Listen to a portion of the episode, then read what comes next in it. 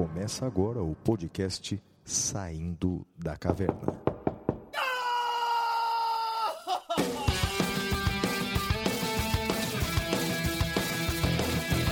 Com Guilherme Madeira, Fala galera, sejam bem-vindos, sejam bem-vindas. Flávio Martins, Salve, salve galera, muito bem-vindos, muito bem-vindas a mais um episódio do Saindo da Caverna. Eu e meu amigo Flávio Martins vamos acompanhá-los pelo encontro de hoje, episódio número 67. E bomba, Flávio! Penúltimo episódio da temporada. É isso, meu amigo? Como é que você tá? Pois é, rapaz, eu estou bem, eu estou bem, Madeira, felizmente eu estou bem, porque recebi há pouco uma boa notícia da Prefeitura de São Paulo. Já tem data para eu me vacinar, eu que sou um jovem rapaz Opa! de 43 anos. Vou me vacinar, ao que tudo indica, segundo a previsão da Prefeitura, no dia 29 de junho. Então, portanto, Ei, falta pouco maravilha! tempo. É, que maravilha. Porque aqui em Madeira, aqui em São Paulo, só os velhos e as pessoas com comorbidade se vacinaram. Você sabia, né? Flávio, eu sabia e eu queria dizer o seguinte: eu publiquei no meu Instagram uma foto e até te marcaram, e o senhor, curiosamente, ficou em silêncio que o meu aplicativo do relógio diz que eu tenho a, a, a, o físico de um rapaz de 20 anos de idade, Flávio. Sim. É, é normal. Você sabe que essas é, ferramentas tecnológicas, Madeira, elas fazem isso mesmo, né? Se o seu aplicativo dissesse assim, olha, o senhor tem comorbidades, é melhor o senhor se vacinar, o senhor tá velho, você ia, não ia gostar do aplicativo, você ia desinstalar. Então você gosta mesmo daquele aplicativo que diz que você é um garotão, né? É isso, né? A tecnologia, ela vai te fechando numa bolha, não é? É isso, rapaz. É a rede social, é o Zuckerberg, rapaz. Ô Flávio, e explica para o nosso ouvinte que história é essa de penúltimo episódio da temporada? Ah, Madeira, nós vamos fazer agora é, uma pequena pausa no mês de julho por conta do, do primeiro por conta das uh, supostas férias uh, acadêmicas que para nós não é férias, né, Madeira? Pelo contrário, né? Como professores aí de cursos preparatórios e outras atividades, a gente tem aí um acúmulo de atividades que a gente aproveita o mês de julho para uh, colocar em dia. E por essa razão, a gente vai fazer uma pequena pausa no mês de julho mas em agosto a gente volta com tudo, né, Madeira? Se Deus quiser, isso aí. eu também vacinado com a primeira dose. A sua segunda dose é quando, Madeira? Eu acho que é dia 15 de agosto, se eu não me engano, que mas é bom. na, na segunda quinzena de agosto. Que bom. Porque é bom o nosso ouvinte saber, né? Que, segundo os cientistas, com essas novas variantes, o percentual de eficácia da primeira dose ela reduziu bastante. Sim. Então, portanto, a imunidade desejável causada pela vacina, ela só vem realmente dias depois da segunda dose. Então, mesmo quem já foi vacinado eh, na primeira dose como Madeira, tem que ficar atento, né, Madeira? Tem que ficar atento e continuar usando máscara. Você vê, eu, eu sempre faço questão de publicar a foto quando eu estou lá no fórum. A gente usa máscara, deixa a porta aberta, a janela aberta, apesar de estarmos vacinados já, Flávio. É, é isso aí. Todo cuidado é pouco, não é? Porque cada vida vale demais, não é? E infelizmente no Brasil continuam morrendo diariamente. Quando gravamos esse episódio, mais de duas mil pessoas por dia. Mas Não, que mais de duas mil, Flávio. Ontem, se eu não me engano, ontem, quinta, 17 de junho, foram quase 3 mil pessoas. É isso, é isso. E infelizmente eh, já é uma notícia que nem aparece na, na página dos jornais, não é nota de rodapé, não é morreu mais 3 mil. Que loucura, rapaz, que loucura. Nós normalizamos a morte com uma facilidade tremenda, não é, Madeira? E, infelizmente, esse final de semana agora, a gente deve bater os 500 mil mortos, né, Flávio? Não, é, é, é lamentável. Rapaz, e ontem, é, é, do jeito que eu, que, eu, que eu bato nessa tecla, parece mesmo que eu tô fazendo política partidária, mas você me conhece, você sabe que não. Mas na live ontem do presidente da República, ele disse que vai lutar, usou esse verbo, vai lutar, para que o cidadão de bem tenha armas e tire máscaras. Rapaz, é. Olha, eu me senti no ano 1921, rapaz. Eu me senti, portanto, décadas atrás, quando o conhecimento da ciência era limitado. É, é, disseram, Madeira, e creio que com razão, que essa é uma tática é, deliberada para nunca sair das manchetes. Então, continue dizendo absurdos, porque assim todos vão falar de você. E você acaba sendo pauta de todas as discussões. Eu até entendo. De certa forma, acho até uma política, entre aspas, até inteligente sobre o ponto de vista político-eleitoral, mas eu não acho correto você fazer uh, esse tipo de tática uh, em, em cima de vidas, né? Porque hoje em dia, com variantes das mais diversas circulando no Brasil, com quase 3 mil mortes por dia, tirar a máscara hoje, mesmo você já tendo contraído Covid, mesmo você já tendo tido a primeira dose da vacina, você está colocando sua vida em risco e a vida dos outros, cara. É impressionante. O pessoal usa como argumento, Flávio, o fato de eh, nos Estados Unidos e em alguns países europeus essa ser uma medida que está sendo tomada. Eh, eu acho que é uma falsa comparação, porque a situação deles de óbitos, a situação deles de vacinação é completamente diferente da nossa. Vai chegar o nosso momento de tirar a máscara, mas não é agora. Sim, até porque, Madeira, segundo dados dessa semana, o Brasil teve 30% das mortes no mundo. Morreu mais gente no Brasil do que nos Estados Unidos, do que na Índia. E eles têm uma população muito maior do que a nossa. Então a nossa situação não dá para comparar com os Estados Unidos. Cara, não, não dá para comparar com a Índia. Quanto mais com os Estados Unidos, que mais da metade da população está vacinada. Ah, Madeira, mas é difícil discutir, viu? Eu vi uma frase hoje que eu adorei, rapaz, que é assim: olha, não fique discutindo muito com ignorante, porque você vai se rebaixar ao nível dele e ele vai te vencer pela experiência. É boa, né, Madeira? É isso. É boa, é boa, é, é boa. Bora lá então para o primeiro bloco? Vamos lá, Madeira. É o Correspondentes da Caverna. Até já. Correspondentes da Caverna.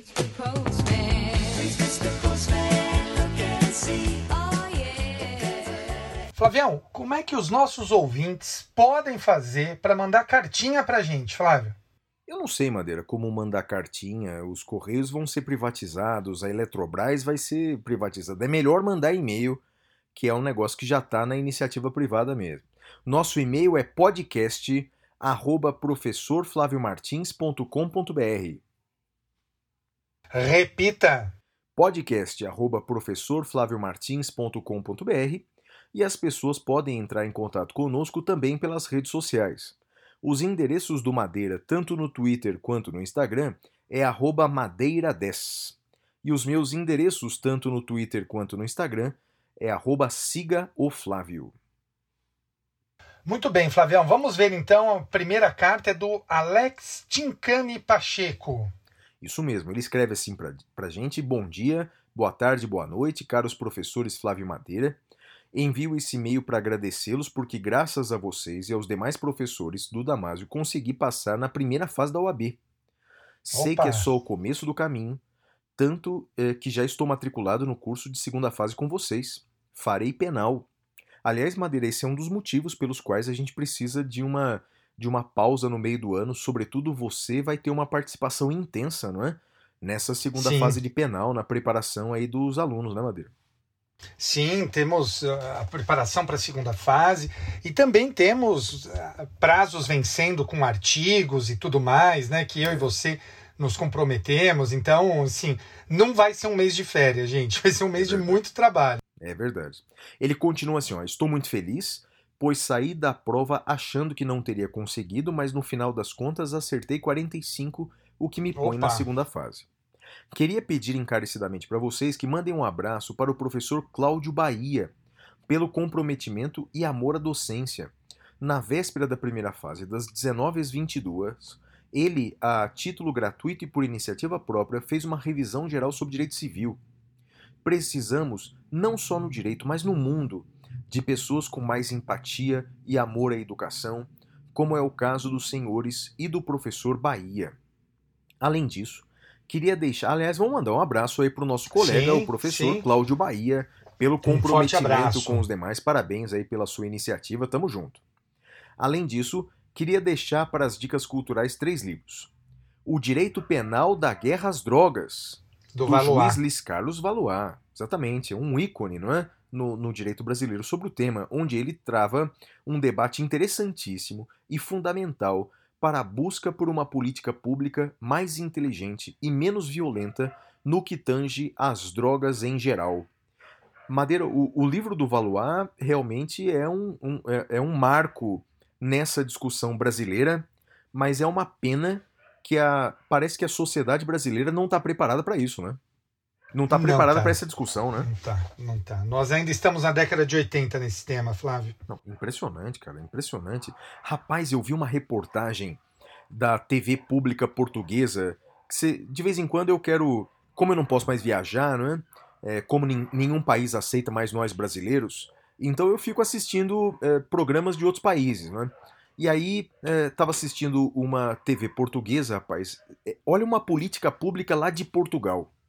É, eles criaram, Madeira, um, é, uma repartição pública uma, uma, uma sala de enfermagem nas principais cidades em que dependentes químicos, usuários de drogas, vão até lá é, para utilizarem suas próprias drogas, mas é, com uma equipe é, técnica multidisciplinar ali presente.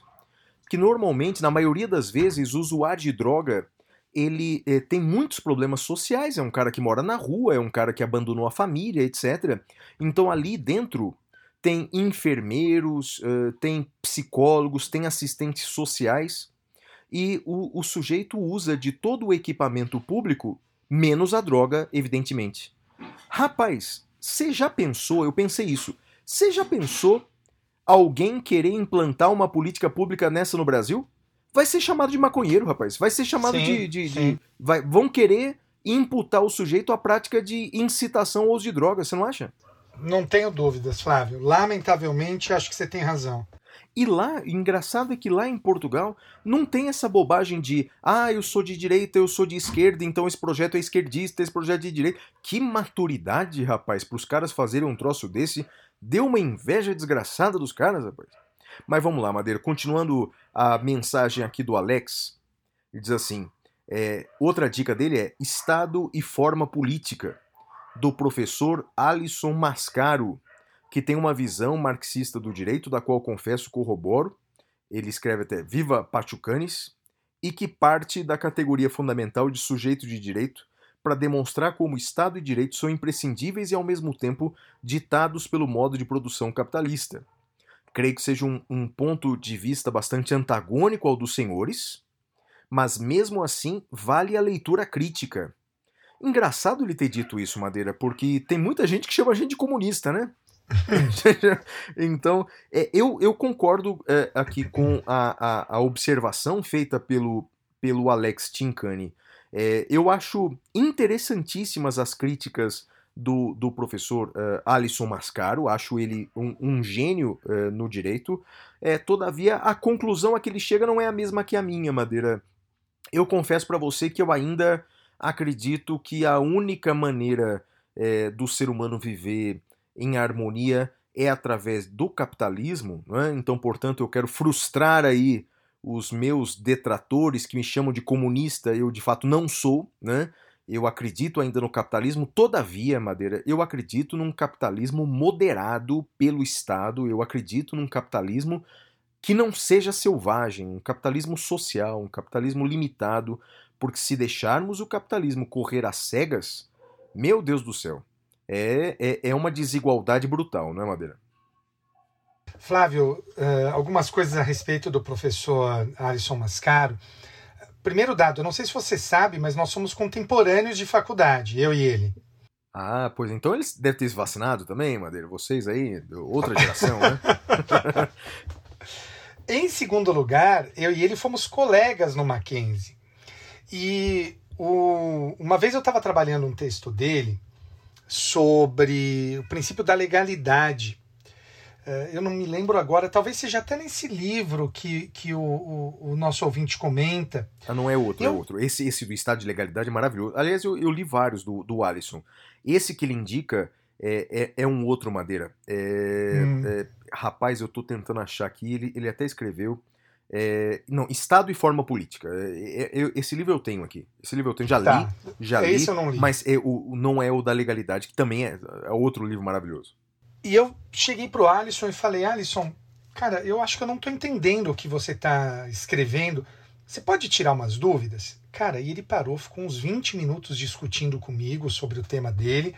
Eh, o ouvinte tem razão quando ele diz que nós não compartilhamos das mesmas conclusões e realmente eh, eu não, não, não tenho a mesma visão de mundo que o professor Alisson Mascaro, eh, embora compartilhe de alguns de seus posicionamentos críticos, acho interessantíssimos. E olha, né, eu quero fazer dois destaques. O primeiro, a gente não precisa concordar com todo mundo para conviver bem, para ouvir, para ler. Né? Então acho que ah, talvez essa seja uma das principais lições do nosso do nosso podcast. Né? Você pode discordar e ler a pessoa, e, e, lógico, né? dentro de um mínimo de, de civilidade, e tá tudo bem. E em segundo lugar, eu acho que eu e o Flávio nesse ponto compartilhamos, talvez eu um pouco mais à esquerda, o Flávio um pouco mais à direita, mas eu acho que o que o Flávio quis dizer quando ele falou do, do capitalismo, que, do Estado que ele vê, acho que é a social-democracia, né, Flávio?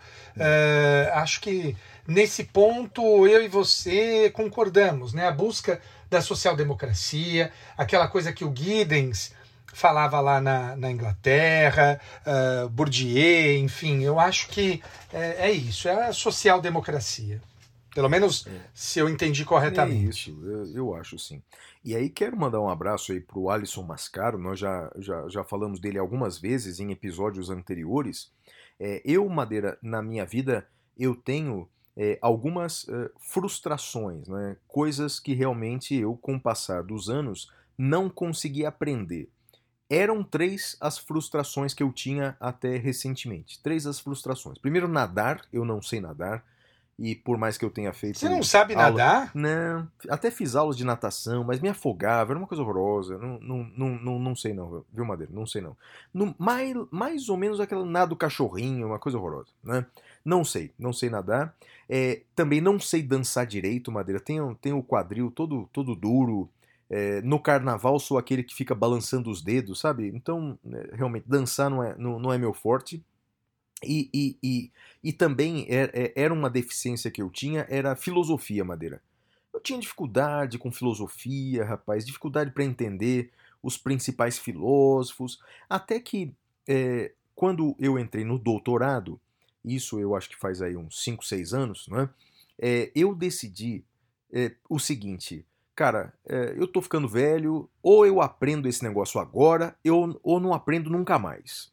Não estou me referindo nem à natação, nem, nem à dança, estou me referindo à filosofia.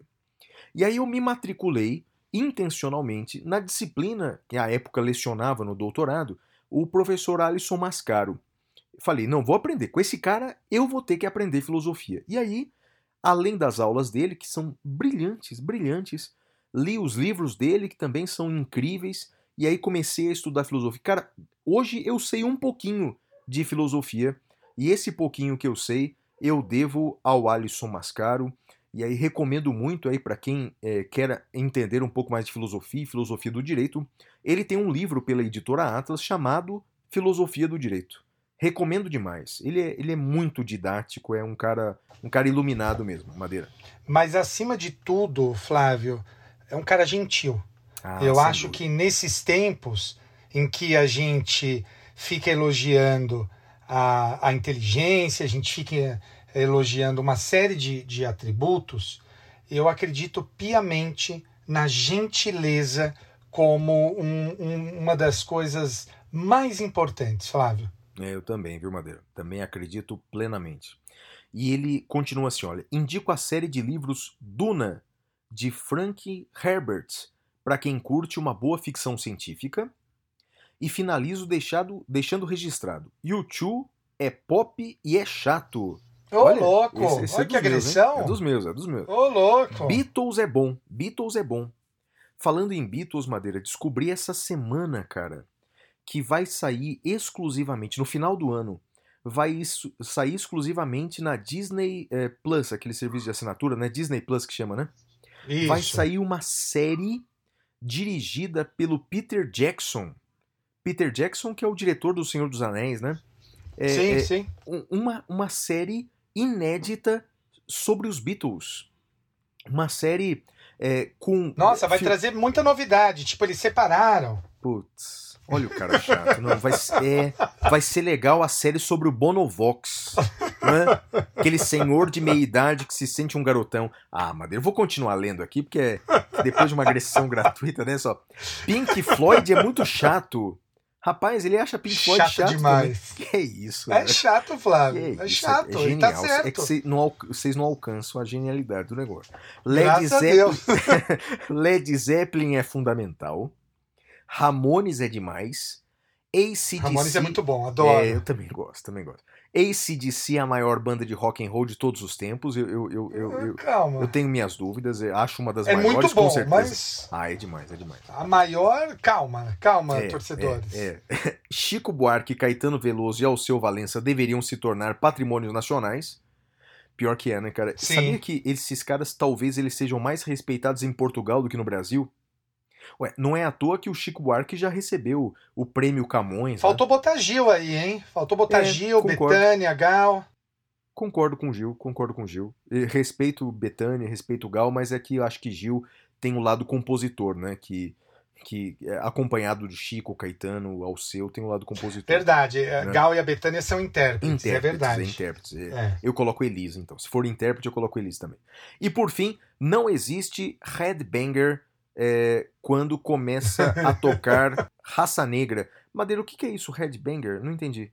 Essa É, expressão. roqueiro que balança a cabeça, sabe? Ah, Aquele entendi. roqueiro pesado. Sei, sei, Não sei. tem headbanger quando começa a tocar raça negra. É isso aí. Entendi. Tem toda razão. Olha, e ademais deixo dois pensamentos. Odeio os indiferentes. Viver significa tomar partido, de Antônio Gramsci. É, e se não há justiça para o povo, que não haja paz para o governo de Emiliano Zapata. Rapaz, ele, ele aqui é, é Tim Alisson total, hein, cara? Total, total. É, vamos lá. O Wagner Pereira escreve assim pra gente. Tive a honra de ter minha carta lida no programa 40 e não vejo pretensão que socorra nova- novamente. Relembrando, sou da Guarda Civil Metropolitana de São Paulo. Bacharel em Direito em 99 e tive a honra de ser aluno dos senhores no curso preparatório, juntamente com a minha amada esposa Maria de Lourdes, também bacharel em Direito. dele. Você lembra? Sendo, lembro. sendo que os acompanhamos desde o primeiro programa, como também o detrator, somos apoiadores e nós temos a agradecer pelas honras agradáveis juntos com as horas agradáveis juntos com os senhores e todos os participantes e ouvintes.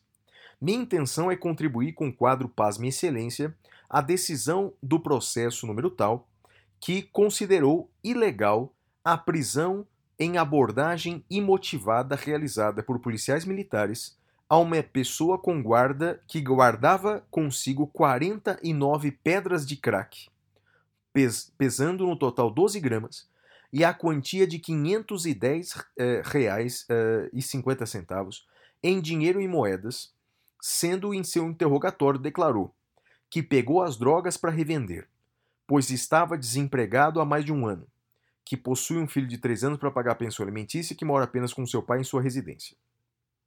E aí ele cita uma outra mensagem semelhante aqui. Acho Madeira que tudo depende do caso concreto, não é não, cara?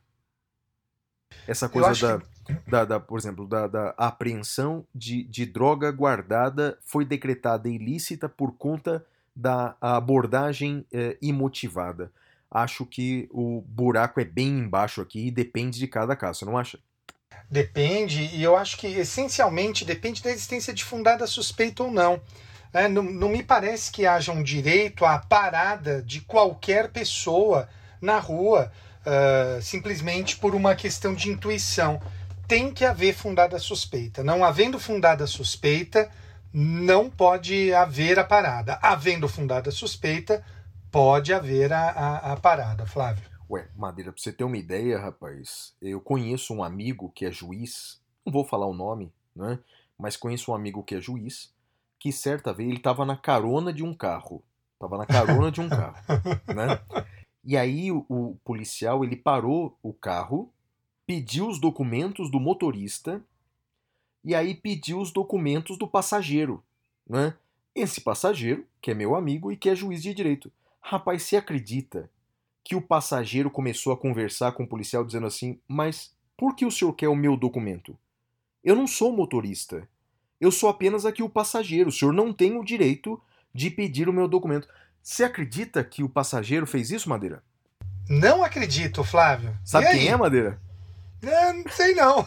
É o senhor, rapaz. Então, pro pessoal saber que é algo que você realmente acredita mesmo, né, cara? Que é um sim, negócio que você sim. não fala apenas doutrinariamente falando, é um negócio que realmente você acredita mesmo, né? Flávio, nesse dia eu falei, eu falei, olha, o senhor pode pedir os documentos do motorista, não há dúvida alguma, mas o meu não, a menos que o senhor me diga qual é a fundada suspeita. Eu lembro que o motorista ainda virou e falou assim: não, a gente é trabalhador. Dá o seu documento, caramba. não, ele falou pro policial: não, a gente é trabalhador. Uh, ele é juiz. Daí o, o, policial falou: o senhor é juiz? Eu falei: eu não falei nada disso. Não importa o que eu faço. É não não, não é interessa a minha profissão. Não. É. não, não, não. Não interessa a minha profissão. Eu sou trabalhador, né? Então é só isso. Se o senhor me disser qual é a fundada suspeita, o senhor pode me revistar todo. Fora disso, não. Né? Daí vieram um monte de carro de polícia, tudo mais, chamou. Eu falei, o senhor tá brincando que para dois manés o senhor precisou chamar reforço, é isso? Daí eu acabei mostrando, eu achei que era mais fácil. O motorista começou a ficar nervoso, começou a ficar tenso. E daí eu, eu falei, não, tá bom, vamos mostrar. Eu não recomendo a ninguém que faça isso, evidentemente mas infelizmente estamos a uma distância ainda longa de processos civilizatórios, né? É isso, rapaz. É, é o, o, os direitos humanos. É, é, é, você uma vez disse uma frase para mim, eu não sei se é sua ou se é alguém é, da qual você, você, você se inspirou. Mas é fácil defender direitos humanos para freiras e criancinhas difícil é defender direitos humanos para todas as pessoas, né?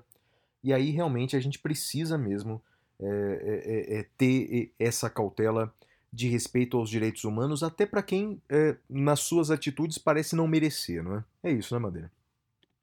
É isso, Flávio, é isso. Vamos lá. A próxima mensagem é da Luísa Roncada, que escreve assim: Meu nome é Luísa, moro em Bauru, sou ouvinte do SDC, fui aprovado no último exame da OAB graças ao curso preparatório em que tendo a honra de ter vocês como professores. Agradeço desde já todos os ensinamentos. Mas hoje gostaria de contar um relato sobre meu amigo Abner Augusto Damasceno, ouvinte do Saindo da Caverna. O Abner é estudante de gastronomia, mas um apaixonado pelo podcast eh, SDC. Desde quando indiquei o podcast a ele, ele nunca perdeu um episódio Apesar de ser da área diversa do direito, ele criou grande paixão pelo direito graças a vocês. Ele ah, mesmo ah, já tinha me dito isso. Acontece que na última segunda-feira, o Abner sofreu um gravíssimo acidente de moto na estrada, Eita. está internado e, graças a Deus, está apresentando uma grande melhora a cada dia. Uf. Mas o que me traz até aqui hoje é o fato de que, no dia do acidente, o Abner me mandou uma mensagem no, no WhatsApp falando sobre o episódio do SDC que ele estava ouvindo, e essa tem sido nossa última conversa até então. Gostaria de pedir, se possível, se vocês poderiam mandar uma mensagem de força ao Abner no próximo episódio do SDC. Tenho muita fé na recuperação dele e seria o maior presente que eu poderia dar a ele, mostrar o podcast com a mensagem quando ele saísse do hospital. Obrigado pela atenção, professores. Desejo vocês uma ótima semana. Começa você aí, Madeira. Pô, Abner, olha, desejo melhoras, eu espero que você se recupere rápido e quando você, quando passar tudo isso de pandemia, tudo mais, seguramente nós vamos no seu restaurante que você certamente vai ter ou vai trabalhar e aí vamos comemorar com um prato seu, Abner. Fica, fica bem, melhoras aí, parceiro. Ó, combinadíssimo. É, é, é da região de Bauru, portanto não é tão longe da gente. E a gente tem o sonho de fazer aí encontros presenciais do SDC quando acabar a pandemia. Então, Abner, pode ter certeza, rapaz. Você vai ficar melhor e vai cozinhar pra gente, rapaz. A gente vai divulgar aí o prato que você vai montar aí especial aí para esse nosso encontro. Então, força, meu amigo, força que você vai ficar bom logo. É isso, Madeira. Muito bem. Vamos agora ao próximo bloco, Notícias da Caverna. Até já.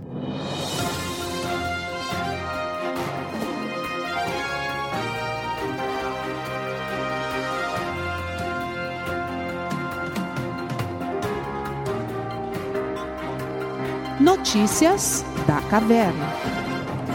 Bem, Madeira, a primeira notícia da caverna é que a CPI da Covid, instalada lá no Senado, ela pediu a condução coercitiva do empresário Carlos Wizard. Carlos Wizard. Bem, o senhor Carlos Wizard é um, um conhecido eh, empresário brasileiro, né? É, ficou conhecido inicialmente pela rede de escolas que usa o seu é, sobrenome, mas que ele vendeu para um, um grupo estrangeiro posteriormente. Hoje ele é proprietário de várias marcas é, empresariais no Brasil, redes de franquias diversas no Brasil. O fato é que ele foi intimado para a CPI da Covid porque ele foi convidado pelo governo federal para prestar assessoria junto ao Ministério da Saúde. Né? E, de certa forma, ele teria participado do que alguns chamam de ministério paralelo, consultoria paralela, ou, é, como disse um próprio médico, Shadow Cabinet, o gabinete das sombras. Né? Bem, o fato é que ele, embora intimado, não compareceu na CPI. Ele não compareceu, não deu satisfação. E aí a CPI determinou sua ou solicitou a sua condução coercitiva.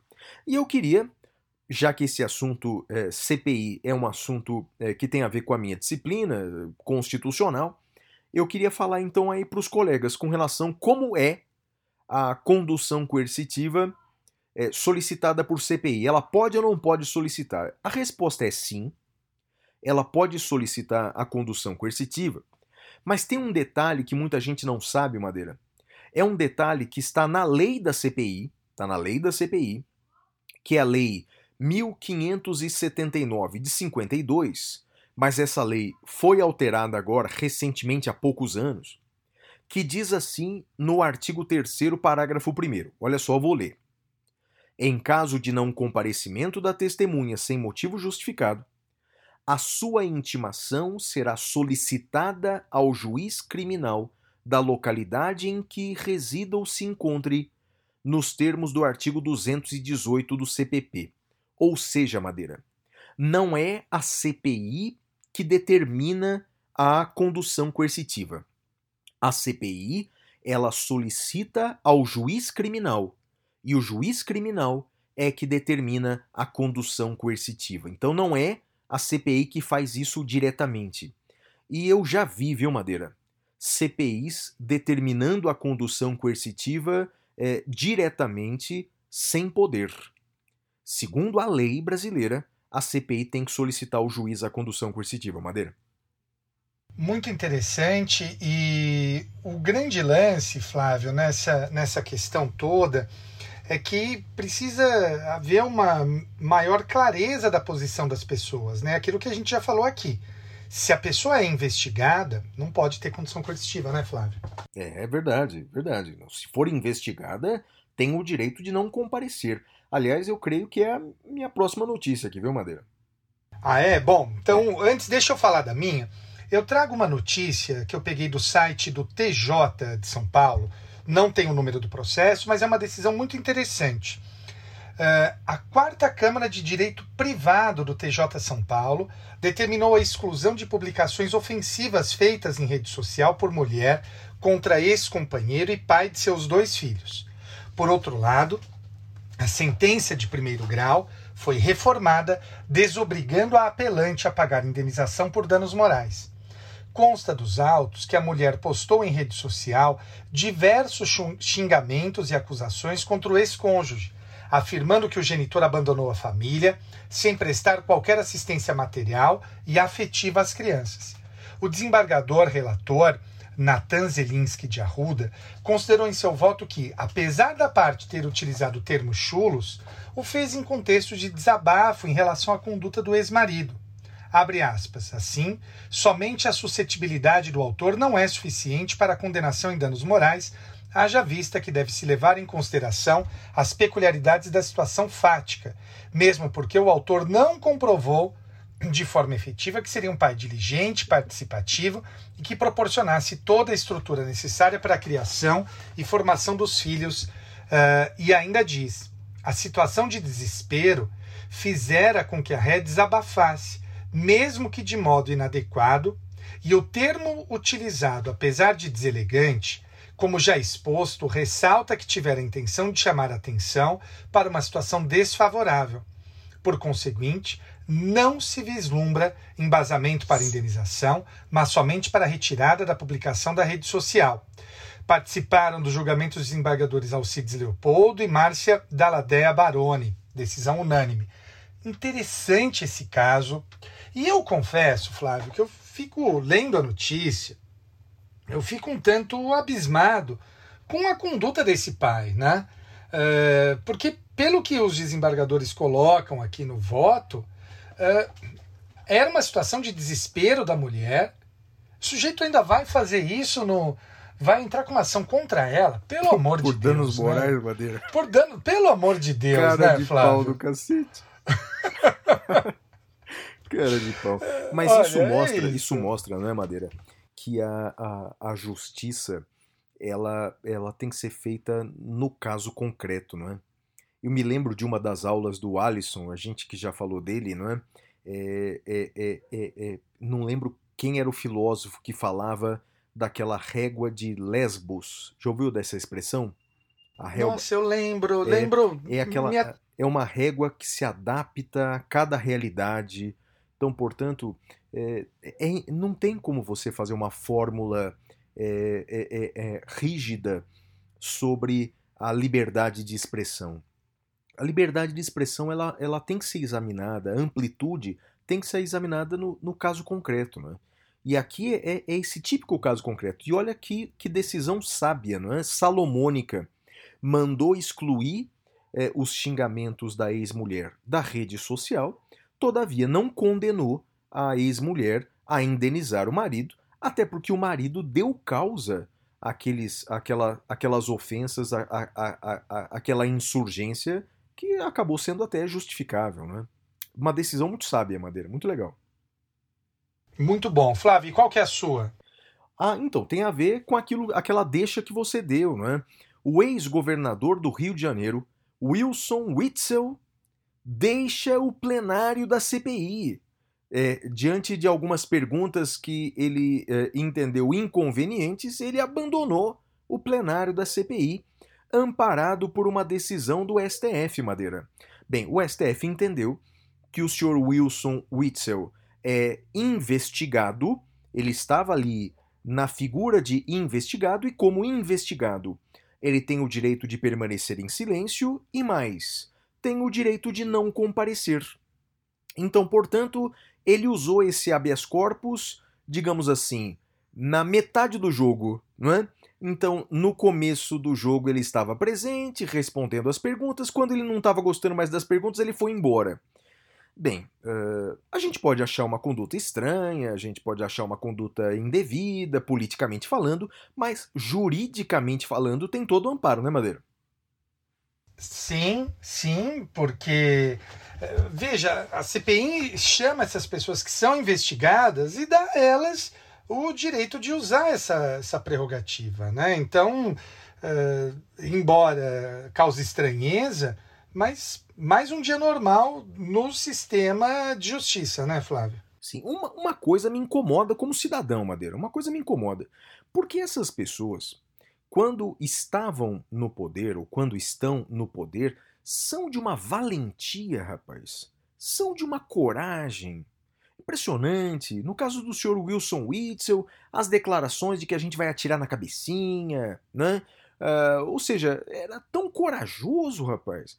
Mas daí eh, deixa o poder, ou então quando instados a mostrar os seus atos, quando são questionados por seus atos, aí é habeas corpus, é o direito de permanecer em silêncio. Eu até entendo que esse direito é um direito constitucional, não estou reclamando do direito, todos nós temos o direito de invocar. Mas, puxa vida, essas pessoas, quando estão no poder, são corajosas, mas é, eu, eu diria de outra maneira: quando estão no poder, não temem em descumprir a lei. Mas quando são ameaçadas, são as primeiras a invocar a lei, Madeira. Impressionante, rapaz. É isso, São os Flávio, garantistas pra si. os garantistas pra si. E bandido bom é bandido morto quando é o outro. é isso, né? É isso, é isso. Só a Bom, próxima a notícia. minha, minha notícia eh, é uma notícia triste, é um dado trazido pela Defensoria Pública do Rio de Janeiro. Mesmo com os requisitos legais para prisão domiciliar, 27% das mulheres presas em flagrante no Rio de Janeiro, entre janeiro e abril deste ano, tiveram a reclusão mantida após a audiência de custódia. Entre acusadas de furto, o índice sobe para 56%. 56% das acusadas de furto tiveram a prisão mantida. Não tiveram a prisão domiciliar deferida. Todas respondem por um crime que não envolve violência nem grave ameaça e são gestantes, lactantes ou têm filhos com menos de 12 anos de idade ou deficiência. Isso é o que mostra o levantamento feito pela Defensoria Pública do Rio de Janeiro, divulgado em audiência pública no STF na manhã da terça-feira. Flávio, eh, essa, es- isso foi apresentado pelo defensor público, o Dr. Pedro Carriello, eh, que é um sujeito muito bacana, eu o sigo no Twitter, é um, cara fantástico. Também nessa mesma audiência pública falou nosso amigo, professor Gustavo Junqueira. E é aquela coisa, Flávio, a gente continua eh, não cumprindo a lei. Parece que no Brasil só se cumpre a lei que se gosta, né? Eu acho isso extremamente problemático. É, Madeira, realmente esse é um tema que a gente é, precisa discutir, né? que é o sistema carcerário brasileiro. Mas é, é impressionante, né? O sistema carcerário brasileiro ele é um resultado da nossa sociedade, é um resultado da nossa sociedade absolutamente desigual, é, dessa sociedade com tantas misérias. Realmente esse é um, é um problema que precisa ser discutido sim. É, a minha última notícia aqui, Madeira, deixa eu ver se é a última mesmo ou a penúltima. Não, é a minha última notícia. É que é, o, a Câmara dos Deputados, Madeira, colocou em regime de urgência constitucional um projeto de lei que regulamenta no Brasil o ensino domiciliar, ou como se diz no inglês, o homeschooling. O homeschooling. Para o nosso ouvinte entender, né, essa questão já chegou até o STF é, é, através de uma família que ensinava os seus filhos em casa sem matriculá-los numa escola, seja pública, seja particular. Não é? O Supremo decidiu há uns dois anos o seguinte: o ensino domiciliar, o homeschooling, ele não fere a Constituição, não fere a Constituição, mas precisa de uma lei regulamentando, precisa de uma lei regulamentando. E a Câmara dos Deputados colocou esse projeto de lei em regime de urgência constitucional. Bem, para o nosso ouvinte entender o que é regime de urgência constitucional, é, é um processo legislativo que tem um prazo para votação. Então, diferentemente de outros projetos que ficam lá sendo discutidos por meses e até anos, como por exemplo o novo Código de Processo Penal, que estão aí discutindo, pode ficar anos lá discutindo. Quando o projeto é colocado no regime de urgência, ele tem um prazo para ser discutido nas duas casas. Bem, Madeira, eh, vou dar minha opinião sobre homeschooling e não sei se você tem alguma opinião sobre isso. Bem, primeiro, eu entendo que o, o homeschooling, ele é, como o próprio Supremo já disse, ele é constitucional, quer dizer, ele, ele, ele pode ser regulamentado no Brasil. É, no meu livro, Madeira, eu até fiz uma pesquisa de direito comparado para ver quais são os países eh, que permitem o homeschooling e quais são as regras desses países. E a conclusão a que eu chego e coloquei no meu livro é o seguinte: a maioria dos países permite o homeschooling. Sobretudo, sobretudo os países mais ricos, né? É, você é, é algo muito comum nos Estados Unidos, no Canadá, e é algo muito comum na Europa também. Então você encontra muitas leis permitindo o ensino é, domiciliar. Os pais que não matriculam seus filhos na escola e preferem educar os seus filhos é, nas suas respectivas casas. Não é? é? eu entendo, Madeira, que o homeschooling ele é ideal, ideal para aquelas famílias de uma classe, não vou nem colocar média alta, vou dizer uma classe alta, uma classe alta. Porque, por exemplo, imagine que eu tenha muito, muito dinheiro. Eu contrataria para dar aulas de filosofia para o meu filho o professor Alisson Mascaro. Pagaria, que na minha opinião é o melhor professor de filosofia que eu já tive. Então contrataria o melhor professor de filosofia que eu já tive para dar aula de filosofia para o meu filho. Para as aulas de inglês do meu filho, em vez é, de, de ele ter aula na sua escolinha todas as terças-feiras de manhã, se eu tivesse muito dinheiro, mandaria meu filho para Londres.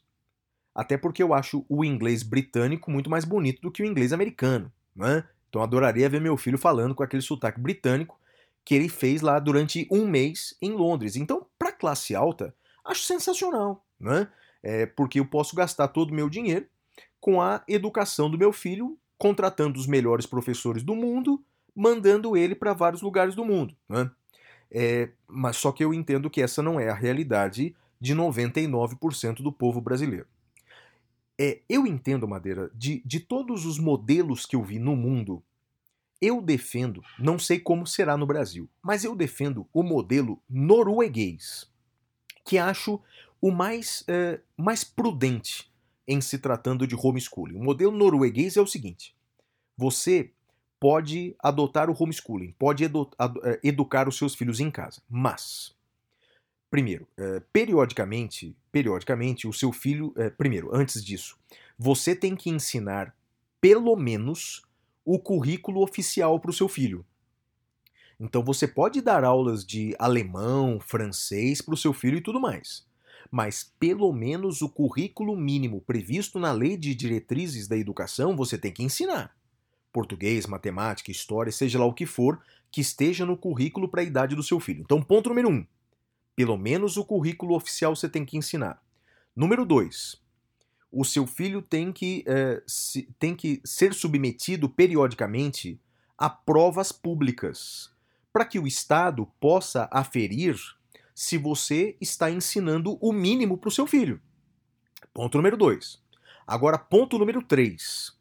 Se o seu filho não tiver uma nota mínima nessas provas, Portanto, se você educou mal o seu filho, segundo o Estado, você é obrigado a matricular o seu filho numa escola regular, pública ou privada, e você paga uma multa para o Estado por conta do atraso escolar do seu filho, porque criança não é brinquedo para você fazer experiências educativas na sua casa. Bem, Madeira, falei demais. O que, que você acha disso? Flávio, veja, só para definir aqui o que nós estamos discutindo. A constitucionalidade já está superada pela decisão do Supremo. Nós estamos discutindo conveniência e oportunidade, que é o que se discute no processo legislativo. É isso. É, eu sou contra o homeschooling, Flávio. E eu vou te dizer por quê. Me parece que a escola ela não se resume a um conjunto de saberes a escola ela é muito maior do que esse conjunto de saberes. É na escola que você vai travar uma série de, de relações que vão te desenvolver outras competências. Na escola, por exemplo, que você aprende sobre trabalhos em grupo, relacionamentos, você aprende a, respeitar o outro, a respeitar o diferente. Então, com todo respeito, uh, eu discordo dessa visão que olha o homeschooling uh, apenas do ponto de vista do conjunto de conhecimentos aprendidos e ignora essas outras importantes questões. Então, eu discordo, Flávio, do homeschooling e espero que não passe e que não seja aprovado, Flávio.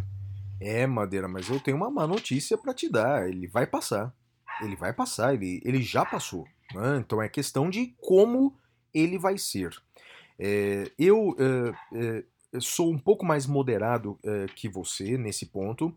É, eu entendo que permitir é, no Brasil, desde que seja haja um controle rigoroso sobre o resultado, acho que é possível. Acho que, mas, mas acredito, volto a dizer, que esse projeto ele beneficiaria apenas 1% da população brasileira, né, que é um, um, uma classe mais rica, que, que com certeza eu não me incluo, com certeza eu não me incluo. Né? É, eu, eu não teria, Madeira, é, condições de hoje parar de trabalhar para dedicar a, a, a, ensinar aqui o meu filho a português, matemática, história, geografia, francês, alemão. Eu não, eu não, não, não me sinto capaz de fazer isso, Madeira. É, você se sentiria hoje capaz de, de, de ensinar sua filha, adolescente, hoje, abandonando a escola regular ou não? Imagina, imagina, até porque eu sou contra, né? Nós Sim. estamos discutindo conveniência. Sim. Então, Sim. acho que tem que ir para a escola mesmo, tem que aprender, tem que. Uh, tem que, que, que ter conflito. Com a maioria tem que ter das conflito. Pessoas, Sabe o que acontece com a é. maioria das pessoas? Ah, vamos, vamos, vamos, vamos colocar o dedo na ferida. Tem algumas coisas por trás disso. É, primeiro, é, tem é, muitas pessoas, muitas pessoas que é, elas não, não conseguem aceitar qualquer opinião diferente da delas. E, e, e, e eu entendo, Madeira, que um grande culpado disso tudo é a tecnologia da informação, sobretudo das redes sociais. Eu estava conversando sobre isso essa semana com o terapeuta, porque agora também estou fazendo terapia. Você me ajudou nisso, você me indicou, inclusive, terapeuta, né? É, tava conversando sobre Aliás, isso. se eu conseguir indicar mais alguém, eu ganho uma sessão grátis. É mesmo, é? É, é impressionante. a gente vai ficando velho, né, Madeira? Antes, a gente indicava praia, a gente indicava restaurante, agora a gente está indicando remédio, indicando médico, né? Impressionante. É você isso, já, você é já me isso. indicou cardiologista, você já me indicou terapeuta, ou seja, tamo junto, né, Madeira? Tamo junto. A idade tá chegando.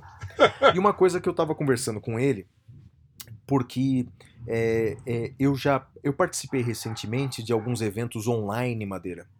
E bem, você me conhece, você sabe que é, eu, no direito constitucional, toco em assuntos que são sensíveis, né? Em vez de, de, de falar só de temas que são aqueles temas mais blasé, né? Tipo direito dos animais, sabe? Coisas assim que ninguém vai, vai te atacar, não ser o dono da churrascaria. É, é, é, eu acabo falando de democracia, acabo falando de outra coisa. E aí, impressionante como uh, algumas pessoas acabam ofendendo mesmo, né? não, não, não, elas não se resumem a interagir, elas, elas ofendem. E a conclusão a que eu chego é o seguinte: olha só o que aconteceu, né? Graças às redes sociais, as pessoas elas vão curtindo aquilo que elas concordam, seguindo aquilo que elas concordam, e por consequência elas vão bloqueando aquilo que elas discordam, vão mutando opiniões que elas discordam. Moral da história: as pessoas acabam vivendo numa bolha em que elas só ouvem informações que elas gostam.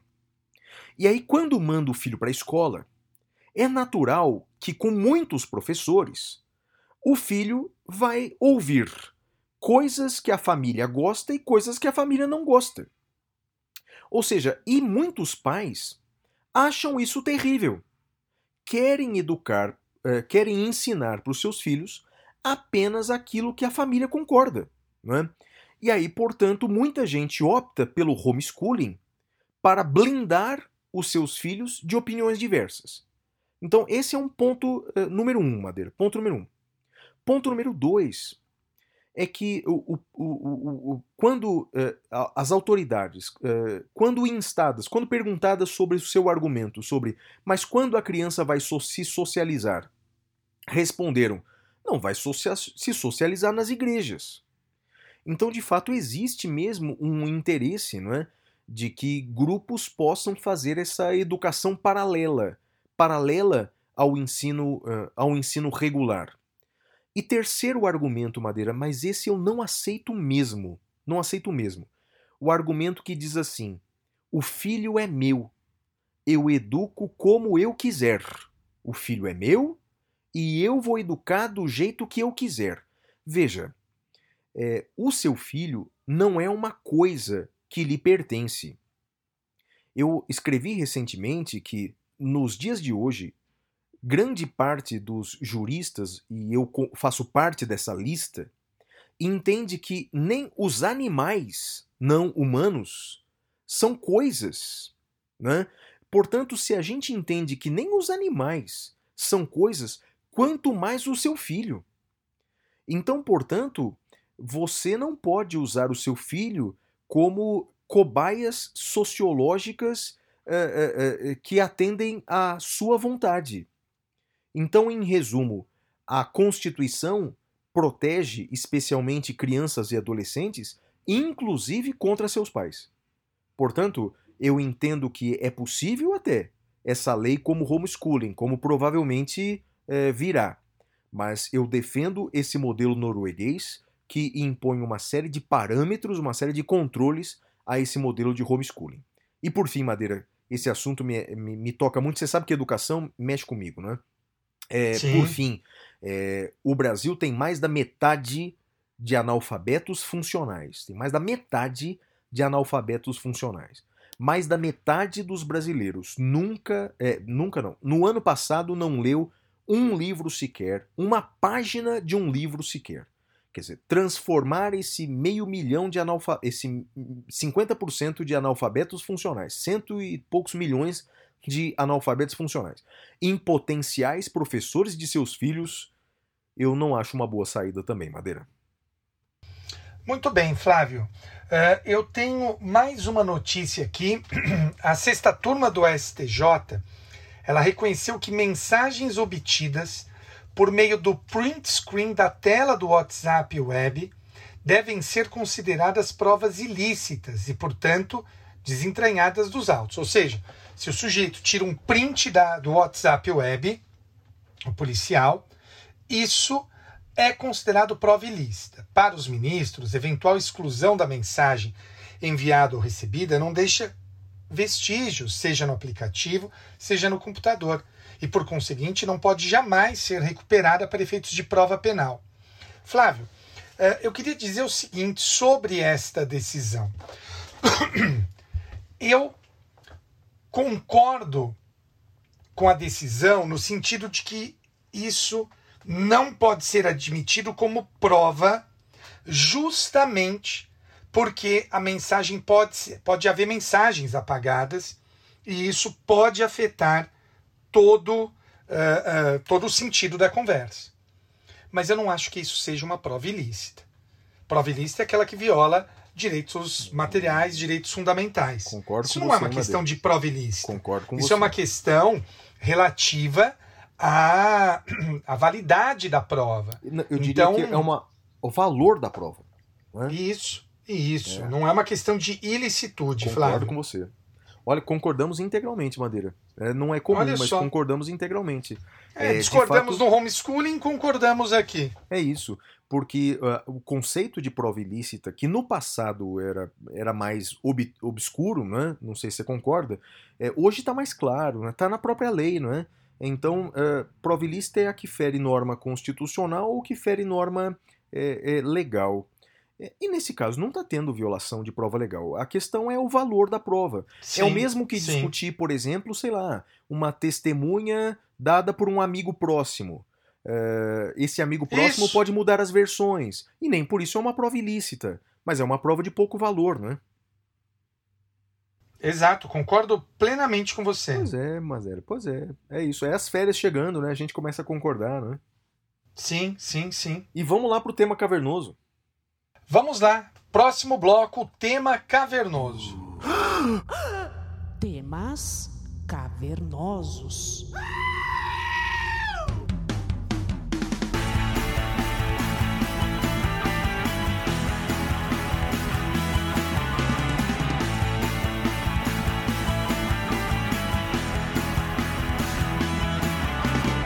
Bem, meus amigos, eh, o tema cavernoso dessa semana é um tema que veio para o noticiário sobre a mudança na lei de improbidade administrativa.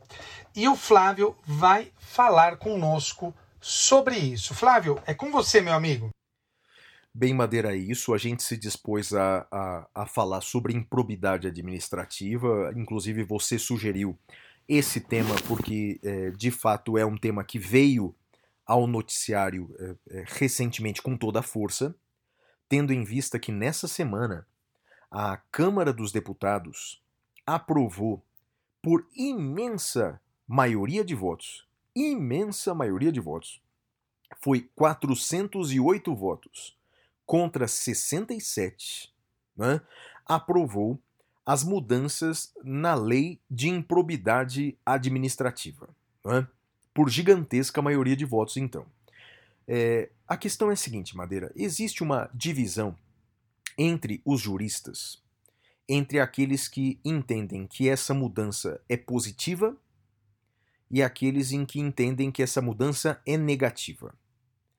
É, no episódio de hoje, a gente não chamou nenhum especialista ainda, porque o projeto ainda está em trâmite no processo legislativo. Quer dizer, já foi aprovado numa casa, mas me parece, Madeira, que vai ser aprovado nas duas casas. Quando for aprovado nas duas, quando ele for sancionado pelo presidente, a gente chama um especialista para discutir o que mudou. Mas vamos lá. A divisão que há entre os juristas é o seguinte: Alguns entendem as mudanças na lei de improbidade administrativa como mudanças eh, boas, porque elas, de certa forma, eh, blindariam os administradores eh, em, em questões duvidosas de improbidade. Vou te explicar.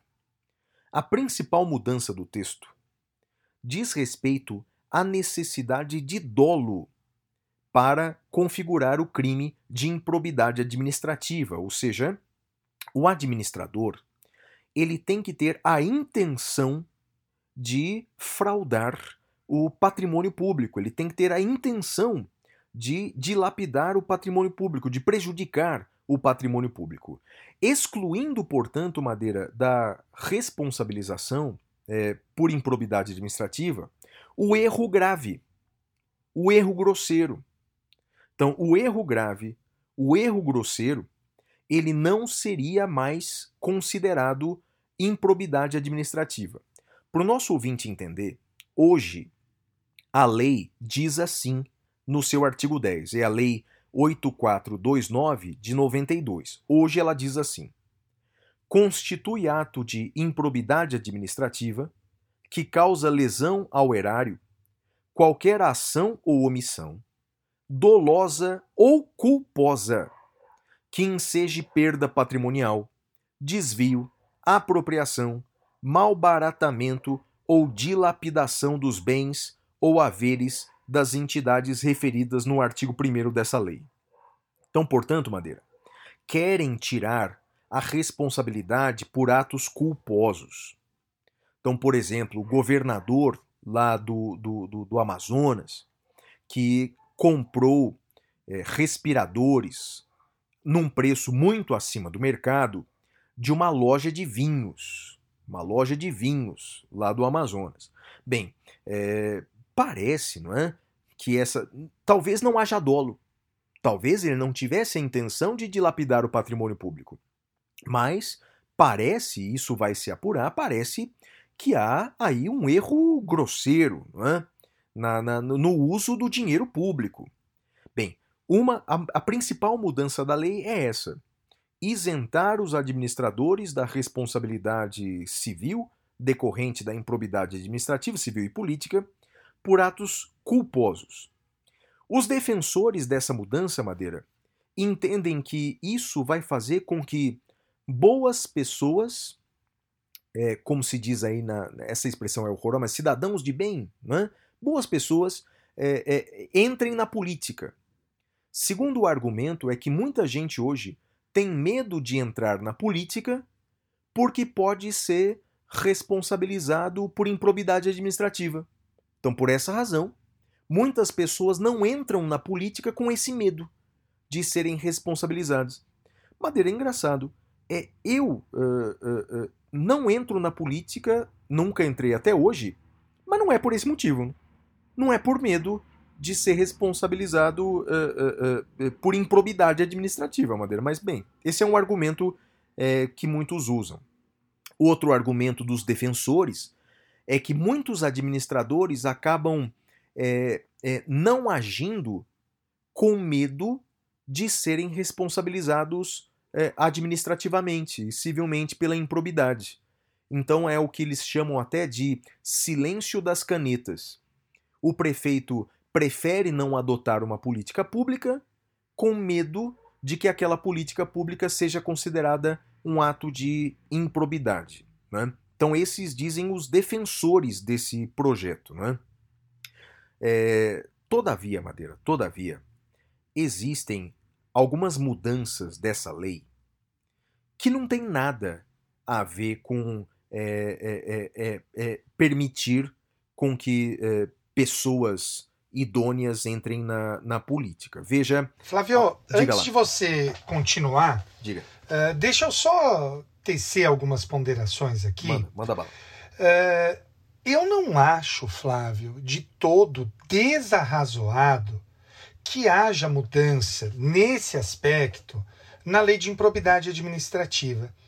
É, essa questão do silêncio das canetas ela é vista aí com, com alguma frequência e realmente eu, eu tenho dificuldades talvez aí impregnado pelo, pela visão de direito penal, mas mesmo no direito civil, eu tenho dificuldade de entender como uma conduta dolosa possa ser punida da mesma forma que uma conduta culposa. Eu acho que poderia o projeto pensar em gradações de penalidade. Se a conduta for dolosa, a pena é uma, se a conduta for culposa, a pena é outra.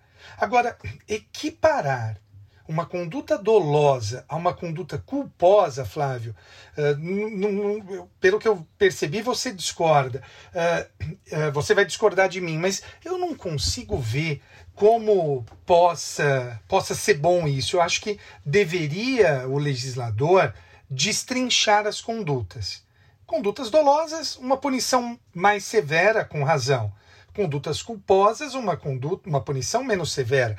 Uma coisa, Flávio, é o sujeito que compra, como você falou, uh, respirador numa loja de vinho, né? Desculpa, tá claro o dolo aí. Você Outra acha que tá coisa... claro o dolo? Não, eu acho que não tá claro o dolo. Pô, ah, eu pô, acho... me, ah, me parece claro o dolo. Ah, não, mas se, se ele não usou esse contrato para ganhar dinheiro, se ele é, se não for provado é, é, que alguém se beneficiou indevidamente, Madeira, eu acho que pode ser apenas uma estupidez. Hoje, essa estupidez, esse erro, esse descaso com dinheiro público, pode caracterizar improbidade. Com essa nova lei, talvez não. Ah, Flávio, olha, não sei. Não sei, honestamente eu não sei, mas o que eu estou falando é da distinção Sim. de punições entre condutas dolosas e condutas culposas. Sim. Eu então, acho que ponto, a gente é... não pode tratar as duas iguais. É, nesse ponto nós concordamos em parte. Eu concordo hum. que pode ter uma penalidade para o ato doloso diferente do ato doloso. Aliás, acho que deve ter penalidades diferentes. Eu discordo de considerar, deixar de considerar o erro grosseiro também um ato de improbidade. E vou te dizer o meu argumento, não é? Meu ah, não, o erro grosseiro eu concordo que deva ser ato de improbidade. Mas não vai a ser mais não. Não vai não, ser mais nesse não. ponto eu discordo. Não, não. Ah, então concordamos. Insisto, a minha ah. única coisa Sim. é que deveria a lei diferenciar dolo de culpa e suas respectivas punições. Sim, então, então concordamos, mais do que discordamos, porque é, é, é a minha resposta para aqueles que, de, que, que a, alegam o silêncio das canetas é o seguinte: o Brasil, historicamente, a administração brasileira, historicamente, conviveu com atos de imoralidade é, no uso do poder. Atos de moralidade no uso do poder. O, o Brasil é, é, começou desde de quando Pedro Álvares Cabral chegou aqui. Aliás, não sei se você sabe dessa, Madeira, que na carta enviada por Pero Vaz de Caminha para o rei de Portugal, na carta noticiando que chegaram aqui no Brasil, ele estava pedindo lá uns benefícios lá para um parente dele. Então, ou seja, é, desde que os portugueses chegaram aqui, a gente já já já já já, já demonstrou é, não saber lidar bem com o poder, né? É, então, quer dizer, diante desse cenário de, de, de, de histórica imoralidade, impunidade, etc., eu entendo o seguinte: se você é um gestor público e tá na dúvida se aquele seu ato é um ato de improbidade, não faz. Não faz. Porque, na verdade, é, é, é, a dúvida tem que favorecer o interesse público. Tem que favorecer o interesse público. Quer dizer, a gente tem que ser no Brasil, é, no combate à imoralidade, à violação dos princípios constitucionais, a gente tem que ser rigoroso, a gente tem que ser rígido. Não é? Eu acredito nisso, Madeira. Eu acredito nisso. Você sabe, e nisso a gente discorda demais. Né? Você sabe que eu defendo uma tese que é, é, dá uma nova interpretação para um artigo da Constituição quanto à nomeação de, de cargos políticos, é? sim, como, por sim. exemplo, ministro e, e, e, e, secretário. Você discorda de mim, eu, eu entendo, porque eu defendo que para ser nomeado ministro ou para ser nomeado secretário, é, além dos requisitos legais, existem requisitos principiológicos, como é, ter experiência prévia na administração pública ou no tema da pasta. Então, por exemplo, para ser ministro da Saúde, o cara tem que ter experiência ou em administração pública ou experiência em saúde. Das duas, uma. É, é, e também, aí a gente discorda brutalmente, essa pessoa não pode estar sendo processada criminalmente por corrupção.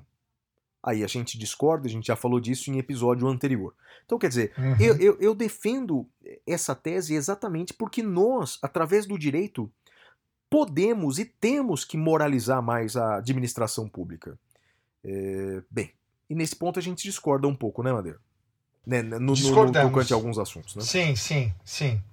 E, e, Mas continua, Flávio. E, e as mudanças, Madeira, que me parece que são aquilo que chamam de jabutis, quer dizer, são aquelas, uh, aqueles acréscimos no projeto que servem mesmo para blindar os administradores que já estão sendo processados, é a seguinte: olha só algumas mudanças aqui que eu critico brutalmente. Então, primeiro, a redução do prazo prescricional na, no, nas ações de improbidade. Né?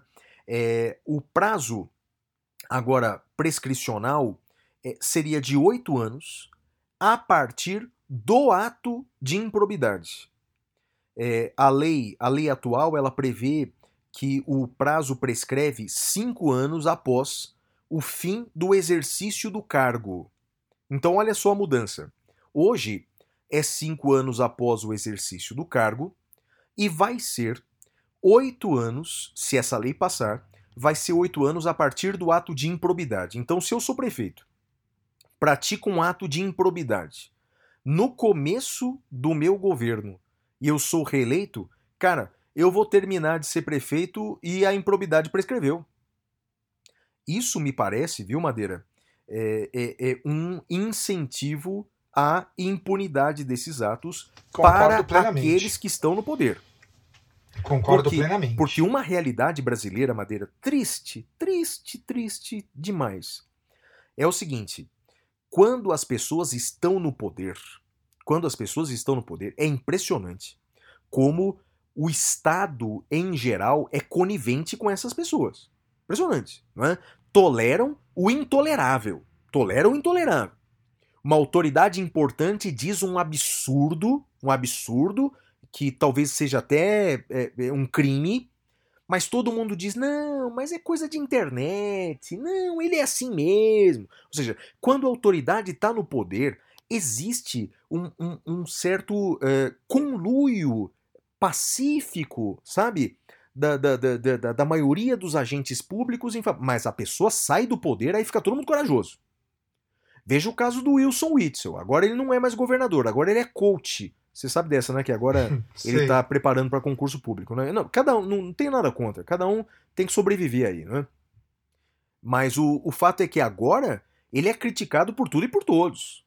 Mas quando ele era governador, quando ele tinha o poder na mão, não era tão, não era assim não, não era uma, essa unanimidade que é hoje não. Então quer dizer, é, é, as pessoas que estão no poder, elas, elas têm o poder mesmo para fazer com que essas investigações não prossigam. Então eu, eu creio que essa mudança na, na, na prescrição é, é, é grave, Madeira, é muito ruim. Ela é péssima e eu digo mais na forma como eu vejo, deveria ser ampliado o prazo prescricional e não diminuído. Concordo. Não diminuído.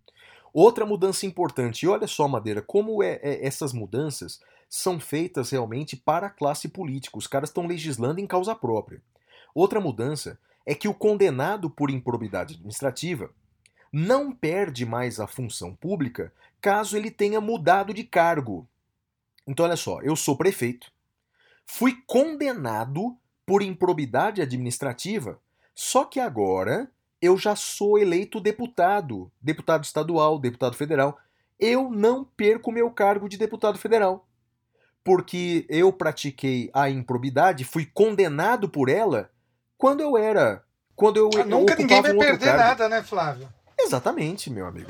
Acabou, Não, acabou, absurdo. acabou. Então, na verdade, olha, eu não posso perder o meu cargo porque hoje eu sou senador, mas semana passada eu era deputado. A improbidade era quando eu era deputado, não quando... Isso é um absurdo, cara.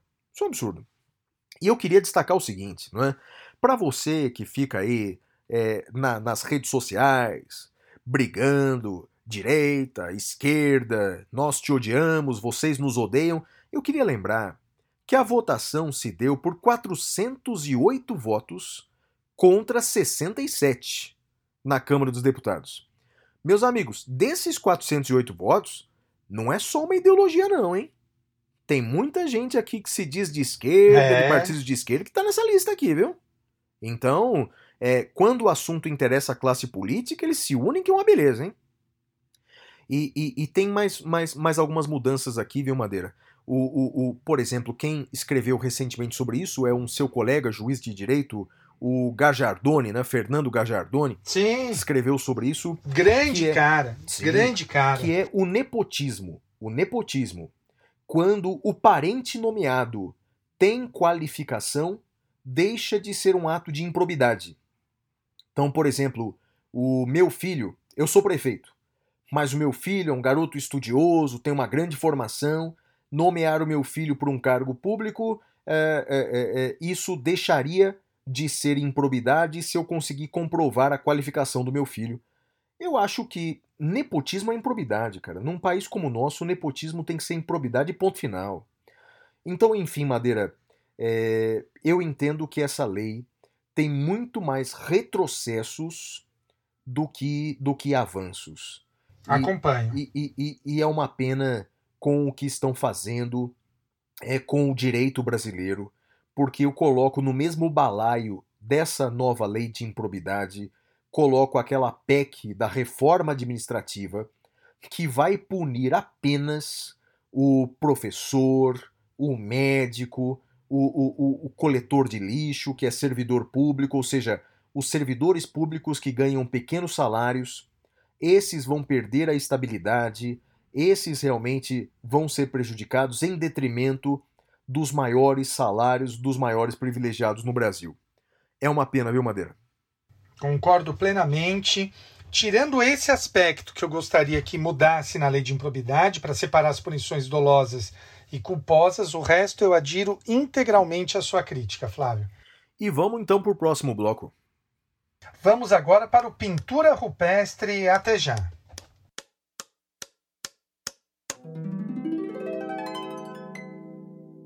Pintura rupestre.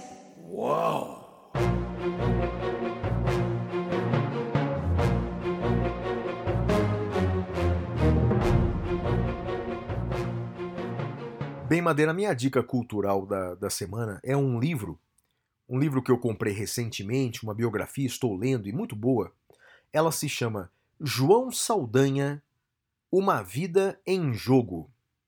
O livro é do André Ike Siqueira e a editora é a editora Companhia Editora Nacional. É, único, porém, infelizmente, é que esse livro está esgotado já há alguns anos e só é possível comprar esse livro em sebos, presenciais ou virtuais. Eu comprei esse livro num sebo virtual, é, aquele site Estante Virtual, né, sem querer fazer propaganda, mas já fazendo. É um site que reúne vários sebos do Brasil. É muito bacana. Você já deve ter comprado coisa lá, né, Madeira? Acredita que não? Lá eu nunca Sério? comprei, Flávio. Sério? Não. É legal, cara, é legal. Faz uma cotação dos preços dos sebos do Brasil inteiro. Eu acho muito bacana, muito bacana mesmo. É, e aí eu comprei esse livro. Para quem não sabe, João Saldanha era um grande jornalista esportivo, né, um dos maiores da história brasileira, e ele chegou a ser técnico da seleção brasileira é, no, no ano de 1969. Ocorre, Madeira, que ele confrontou eh, os militares que estavam no governo, os militares que queriam, pasme, pasme excelência, eles queriam eh, entrevistar, eles queriam eh, nomear, eh, escalar um jogador de futebol, Madeira. Queriam escalar um jogador de futebol, se não me engano era o Dadá Maravilha. E aí o, o João Saldanha deu uma entrevista dizendo, olha, o presidente escolhe os ministros e eu elenco o meu time, eu escalo o meu time.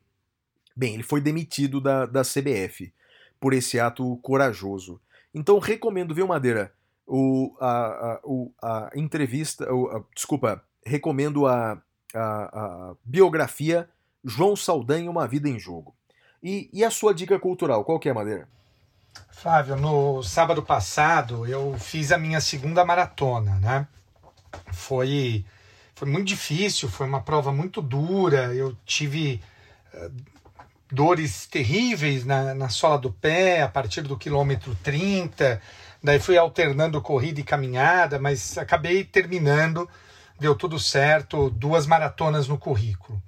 E no começo da prova eu ouvi em áudio, mas tem em livro físico, o livro chamado Operação Portuga, do, do jornalista Sérgio Xavier Filho. Eu não posso contar a verdadeira história que tem no livro. O livro tem duas histórias, Flávio. A verdadeira história, eu não posso contar, senão eu vou dar um spoiler. Uh, a história uh, na superfície é de um grupo de atletas querendo bater o recorde de um outro atleta, atletas amadores. Mas essa não é a história verdadeira. A história verdadeira começa lá pelo meio do livro. Flávio, eu fui ouvindo isso e eu chorava na marginal, porque eu estava correndo e ouvindo, né? Então eu chorava, assim, lágrimas e lágrimas. Chegou uma hora que eu parei, tirei a máscara, uh, tomei água, chorei, chorei. As pessoas passando, olhando para mim, falaram: Meu, esse cara é louco, correndo e chorando aqui na marginal.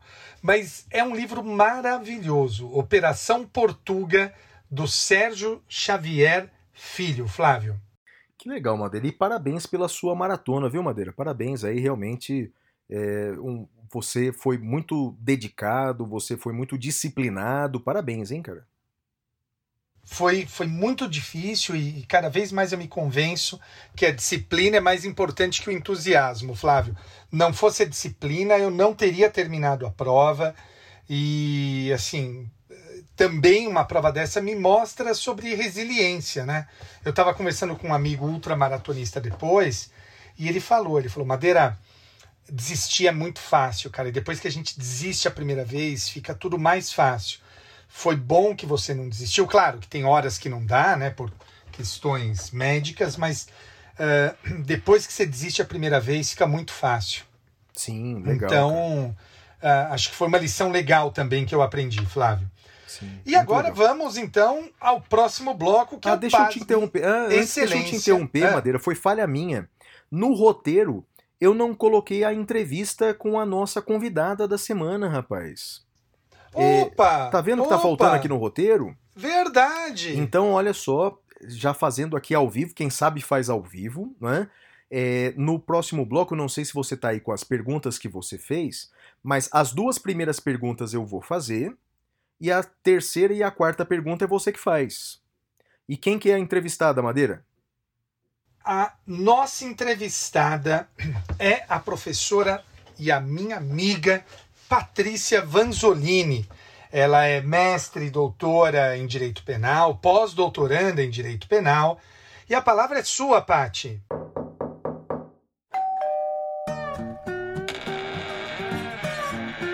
Visita na caverna.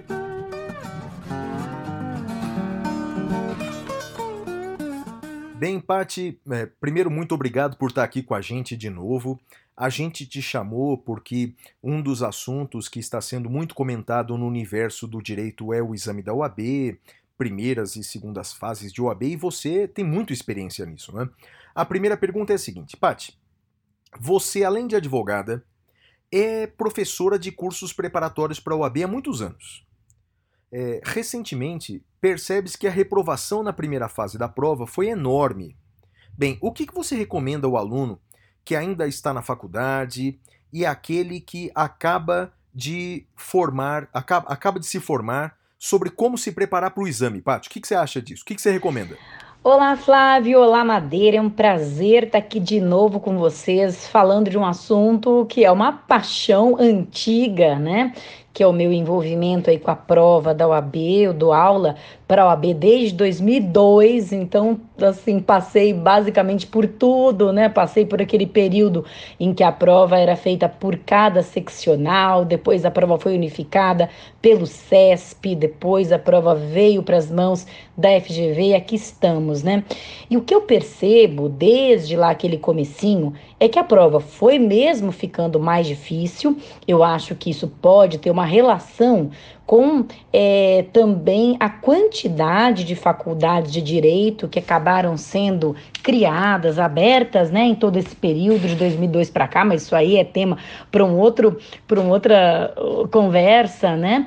E, e a OAB ela sempre teve um pouco essa postura, né? Como ela não pode é, opinar ou, ou, ou, proibir, enfim, a criação de cursos de direito, eu acho que ela acabou dificultando a, a prova, talvez, para para dar conta de uma melhor seleção. Mas ela acaba não selecionando muito bem, né? A gente vê muitas injustiças na prova, a gente vê a prova muitas vezes sendo mal feita. Mas enfim, tá aí, nós temos que enfrentar. A dica que eu dou, Flávio Madeira, para o estudante de direito é primeiro entender essa nova realidade e levar a prova a sério sabe? É uma prova de nível de concurso público. Não tem a competitividade do concurso, a nota de corte, mas o nível das questões é um nível de concurso público. Então, a minha primeira dica é pense na prova desde o começo da faculdade. Não deixe para pensar só no final. Quer dizer, faça a graduação ali com dedicação, faça a, a, a, graduação bem feita, estude de verdade, sabendo que aquilo não é, né, passar de ano naquela matéria não é o objetivo, o objetivo final. Aliás, o objetivo final nem é a mesma ordem. O objetivo final é você realmente ser um profissional competente e habilitado. Né, a, a advogar no mercado de trabalho, mas é, pelo menos pensando na OAB, Faça a faculdade com cuidado, com carinho, com capricho, com dedicação, porque a gente vê que uma faculdade mal conduzida, né? E ela pode ser mal conduzida tanto pelo nível da própria faculdade, mas olha, Flávio, eu sou muito eu realmente acredito muito naquela é, frase que fala que quem faz o, a faculdade é o aluno. Né? Eu, eu acredito de verdade.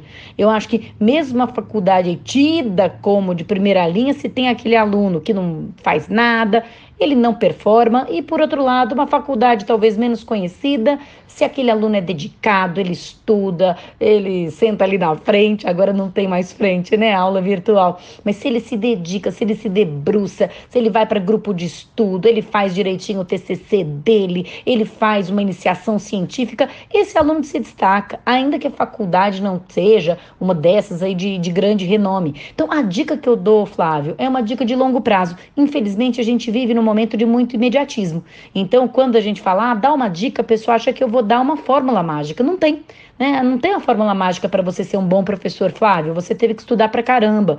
Nem você, Madeira, né? Você teve que fazer aí teu mestrado, teu doutorado, ralar. Nem para mim, eu tenho que estudar todo dia. Então não tem jeito. Né? A, a dica que eu dou, ou melhor, o conselho, acho que não é nenhuma dica. O conselho é leve a faculdade a sério, leve a OAB a sério, porque aí quando você vier fazer o cursinho, o cursinho vai ser um complemento. O cursinho ele vai ser ali uma revisão, ele vai ser um retoque, eventualmente uma atualização, mas o cursinho ele não vai ter a missão de construir a base do conhecimento, né? Então acho que uma faculdade bem feita é 70, 80% do caminho andado. Aí o cursinho vai lá e bota aquela cereja no bolo e dá tudo certo, né? Para quem acabou de se formar, Quer dizer, esse conselho já, já precluiu, né? A pessoa já fez a faculdade, bem, espero que tenha feito bem. Mas para quem acabou de se formar, o meu conselho, Flávio, é avalie com, é, digamos assim, com objetividade o teu nível, né? Com objetividade o teu nível.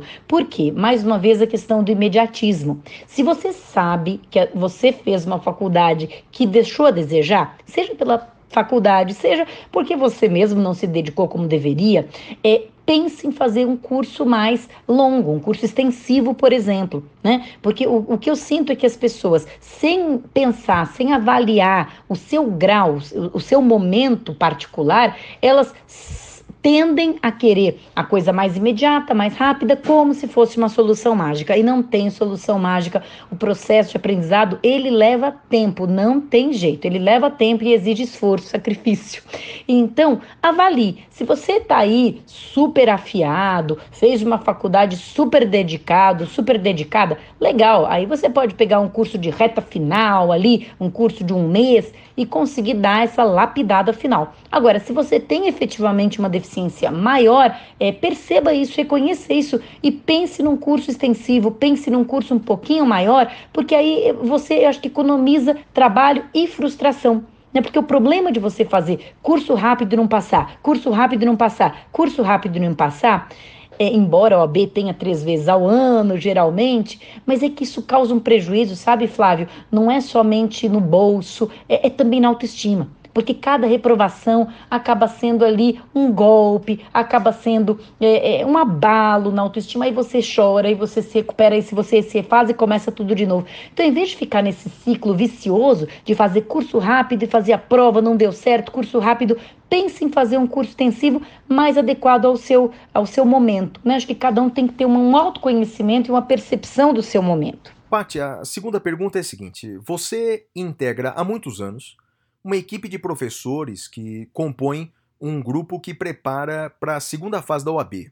Desse grupo, eu tenho a honra de fazer parte, o Madeira também faz parte, um grupo bem bacana de professores. O que, que você acha dessa experiência, hein, de preparar para a segunda fase? E outra coisa, advogar na área penal vale a pena? E, e como é que um aluno se prepara para a segunda fase de penal? Olha, gente, vocês me perguntam se vale a pena, né? E aí eu pergunto qual é a pena, né? Porque para mim a maior pena que existe é uma vida desperdiçada. A pena que existe é passar uma vida sem paixão. A pena que existe é você escolher um trabalho e não uma profissão, não uma vocação. A pena que existe é você gastar os seus dias pagando conta, pagando boleto, sem fazer aquilo que te apaixona, aquilo que realmente te move, aquilo para que você acha que nasceu para fazer. Né? Essa é a pena. Então, quando você me pergunta se vale a pena trabalhar na advocacia criminal, olha, é uma advocacia dura, é uma advocacia de confronto, é uma advocacia de responsabilidade, é uma advocacia de sofrimento, porque você vai lidar diretamente com o sofrimento humano.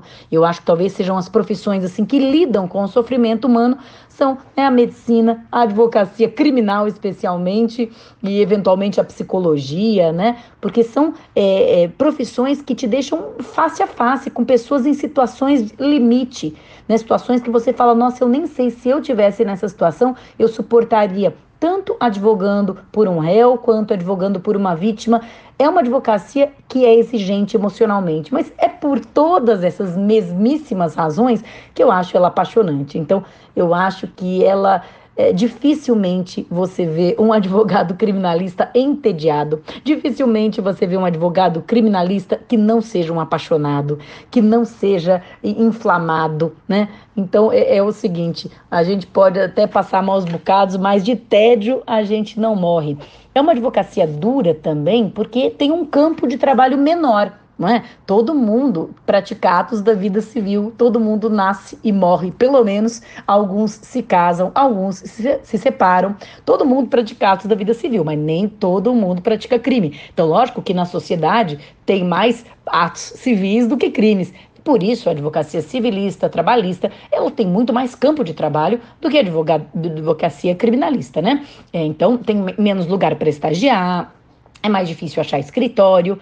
Mas é, eu acho o seguinte: quem faz com paixão, quem faz com vocação, é, consegue, cava seu espaço, estuda bastante e consegue. Então, a advocacia criminal é uma, é uma é uma paixão é, completa, né, total na minha vida. E isso liga com essa primeira pergunta que você fez, que é a questão de, do, do preparatório para a segunda fase, né?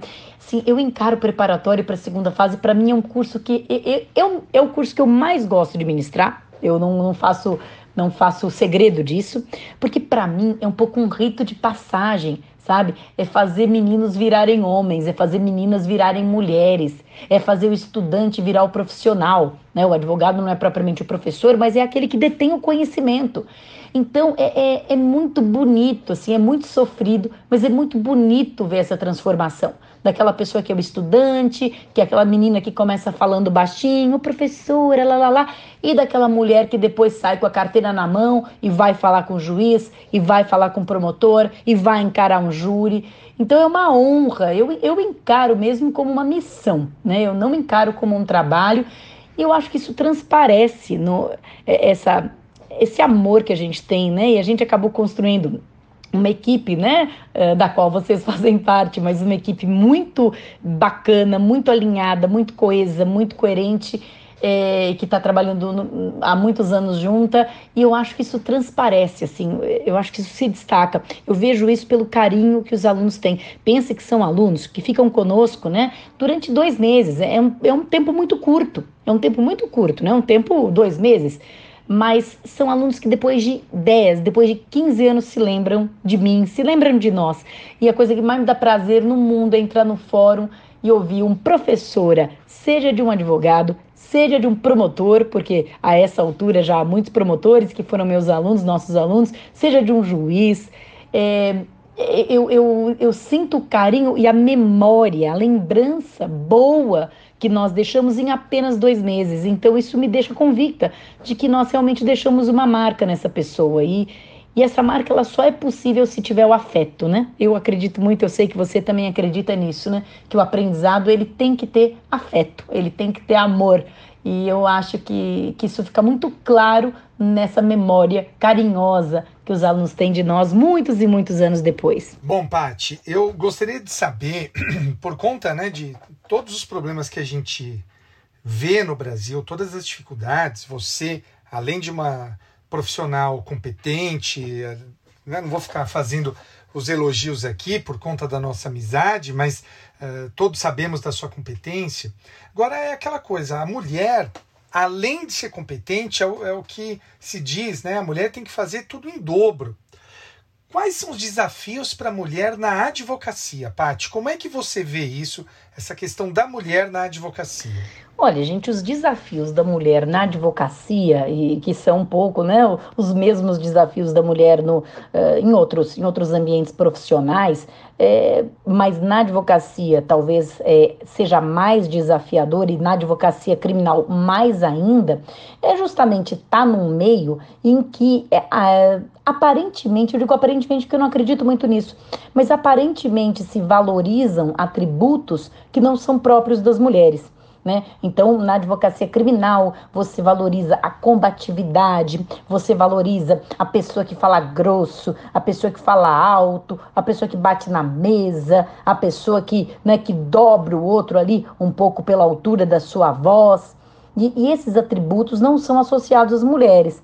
Então, é, historicamente, né, as mulheres não são vistas como boas advogadas criminalistas. Eu acho que essa visão ela contém dois equívocos. Primeiro, o é, considerar que esses atributos não possam ser femininos. Não é? Eu acho que tem muitas mulheres assertivas, muitas mulheres briguentas, muitas mulheres que sabem perfeitamente se impor, que sabem perfeitamente é, gritar, falar alto se for preciso, né, bater né, a mão na mesa, enfim, uh, que não, não temem, são, são destemidas. Então, a, a dizer que esses atributos não são femininos é um, é um grande sexismo, né? um grande preconceito. Assim como há homens que não gostam de brigar, há homens que são mais, é, digamos, pacíficos, é, que têm um tom de voz mais baixo, que é, gostam de lidar com as coisas de uma forma menos belicosa. Né? A gente é, simplesmente dizer mulheres são assim e homens são assado é mentira. Né? Tem homens sensíveis, homens grosseiros, tem mulheres sensíveis, mulheres mais grosseiras, mulheres mais duras, mulheres mais maleáveis. Né? Isso não tem nada a ver com o nosso sexo, nem com o nosso gênero, muito menos com né, o nosso aparato reprodutivo. Então, é, atribuir, eu acho que esses, essas personagens, esses atributos já é errado. Mas a segundo, o segundo erro, eu acho, dessa avaliação é considerar que a advocacia criminal é uma advocacia que exige sempre esses atributos, né? Eu acho que não. Eu acho que a advocacia ela é sempre uma guerra, uma briga na qual a arma é a inteligência. A arma não é o grito. É claro que você tem que usar a sua inteligência com firmeza, né? Você não pode ser um banana ali, né? Se, se, se submetendo às coisas, mas enfim, ninguém. Olha, eu, eu conto as vezes que eu precisei brigar ou gritar como advogada criminalista e me considero uma advogada bem-sucedida no meu métier. Não, não é assim, né? Ali, você fez um pedido para o juiz ele negou, você não vai precisar bater boca e mostrar que você se impõe, não. Você vai lá, você tem que saber o recurso cabível, você tem que saber manejar direito um habeas corpus, você tem que saber a tramitação interna, você tem que saber o regimento dos tribunais. Então, também essa visão de que a advocacia criminal é uma advocacia que tem que ser feita na força bruta é equivocada. Eu acho que muito, ela, é muito mais inteligência, né? E, e, por vezes até jeito, por vezes até é, uma capacidade ali de, de, de, uma visão estratégica do que é, essa, essa força bruta, do confronto e etc. Agora, existem situações em que, é, de fato, é, é, há uma certa é, é, tentativa de intimidação, um certo contexto intimidatório, né? Delegacia. Mas mesmo em delegacia, olha, eu nunca tive problema. Sendo uma pessoa é, firme nas minhas posições, educada, cordata, né? mas que sei o que pode e o que não pode. Nunca tive problema. Nem delegacia, né? Que é o ambiente ou presídio. Então, eu acho que as mulheres são plenamente aptas e absolutamente vocacionadas e competentes para advocacia criminal. Fora que é uma advocacia que, como eu disse, ela exige muito essa compreensão do outro, ela exige muito essa empatia, né? Ela exige muito a compreensão do sofrimento. E eu acho que é, muitas mulheres têm é, essa, essas características afloradas. Não digo que são características femininas apenas, né? muitos homens também as têm, mas acho que as mulheres podem, inclusive, ter um facilitador para a advocacia criminal. E, Pati, da mesma forma, eu também te pergunto em relação à docência. Quais os desafios que você vê para a mulher na docência, Pati? Olha, Flávio Madeira, por incrível que pareça, a docência é um meio que eu considero que talvez seja na prática, mais machista do que a própria advocacia criminal. Eu digo isso assim em termos hum, estatísticos, né? Você, você vê, eu acho que menos mulheres é, escrevendo, hoje muito mais, né? Mas menos mulheres escrevendo e lecionando do que advogando.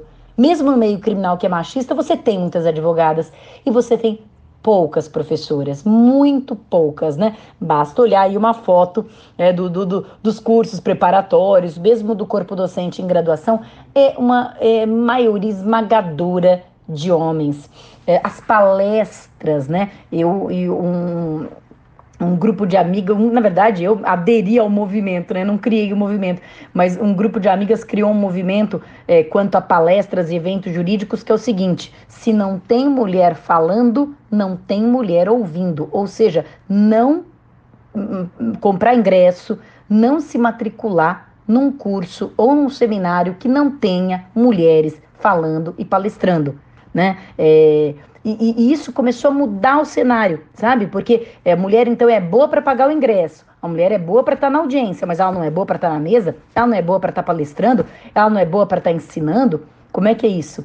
E, e, e, eu sempre fiz essa crítica. Todo, eu já fui em inúmeros congressos em que eu era a única mulher, inúmeros. Eu sempre fiz essa crítica abertamente, assim, parabenizo a, a, a coordenação do evento, a organização, mas faço aqui, deixo aqui a minha crítica. Sempre fiz isso e eu começava a ouvir: ah, mas não tem, não tem, não tem mulher. E tem, né? O problema é que elas não são muitas vezes chamadas, são esquecidas, não são valorizadas, se entende que elas não vão abrilhantar ali o evento.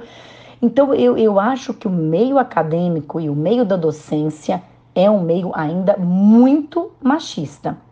É, bom, é, para resolver isso, a, a curto prazo, é, eu acho que, que é isso, né? Começar realmente a pressionar para que os eventos tenham, para que os cursos contratem, para que haja mulheres é, lecionando e dando aula. Agora, na vida particular de cada um, o que eu posso dizer é que você, como mulher, se quiser entrar na docência, vai sempre ter que provar que é o dobro, né, o dobro de boa do que um homem teria que provar. Isso eu sinto, isso sempre senti na pele, mais quando era mais jovem, hoje menos, mas ainda sinto né? O homem ele já ele já sai de um patamar de credibilidade. Ele não precisa provar que ele sabe, né? Obviamente que se ele falar uma, uma besteira, cometer uma gafe, ali a credibilidade dele acaba, mas ele já parte de uma presunção de conhecimento, enquanto que a mulher é o oposto. A mulher ela precisa provar, ela como se ela partisse do zero, ela precisa provar senão ela permanece ali no zero. Então, mulheres que queiram seguir essa carreira, saibam que vocês vão ser testadas o tempo todo preparem-se. A sua arma é a inteligência, e isso vocês têm de sobra. Podem sim competir, tenham segurança, saibam que vocês são plenamente capazes e ajudem outras mulheres, prestigiem outras mulheres, elogiem outras mulheres, comprem livros de mulheres, vejam cursos de mulheres, assistam aula de mulheres, vão em seminários em que há mulheres. Né? Uh, porque isso faz parte dessa rede de sororidade que é muito importante, nessa rede de apoio que é muito importante. Aliás, só voltando um pouquinho na pergunta anterior, Flávio, quando você falou dos desafios na advocacia, né? Eu me esqueci de falar de um desafio que eu acho interessante de comentar, é que é um desafio que eu pessoalmente não enfrentei, porque eu, eu criei, né? Eu, eu tenho o meu próprio escritório, sou minha própria chefe aqui no escritório. Mas as advogadas que vão advogar em escritórios, um dos grandes desafios é ascender, é subir aos cargos mais elevados, seja nos escritórios, seja nas empresas né? Então, ela conseguir sociedade no escritório, conseguir estar num cargo de gerência, é, de CEO numa empresa, isso é um grande desafio. E para vencer esse desafio, falando aqui de sororidade, eu conheço já, pelo menos em São Paulo, onde eu atuo, várias colegas, várias iniciativas de escritórios só de mulheres. Porque as mulheres cansaram de pedir, pelo amor de Deus, para serem levadas a sério nos escritórios em que tem homem. Então, montar, eu conheço vários aqui em São Paulo, escritórios, inclusive criminais, só de mulheres, porque aí entre elas, bom, aí entre elas vale a meritocracia, vai subir a que tiver mais mérito, a que levar mais cliente, a que conseguir as melhores causas, enfim, né? Mas entre elas há uma igualdade na disputa. Acho muito interessante essa essa iniciativa, né? Quer dizer, se não nos dão espaço, nós nos damos espaço nós ajudamos umas às outras e assim a gente vai né, construindo uma, eh, digamos assim, uma posição mais sólida, mais firme, mais forte e mais igualitária na sociedade. É isso, gente. Muito obrigada por essa oportunidade mais uma vez de falar aqui. Um beijão para vocês. Bom, muito legal, Pati. Obrigado aí pelas respostas. Acho que foi foi mais uma entrevista muito bacana com você. Flávio, e aí? Agora vamos para o próximo bloco, né, Madeira? Vamos para o Pasma Excelência, né? Muito bem, muito bem. Vamos lá. Uh, agora é um bloco em que o Flávio vai me perguntar sobre. vai falar um tema e eu vou dizer se eu pasmo ou não, Flávio.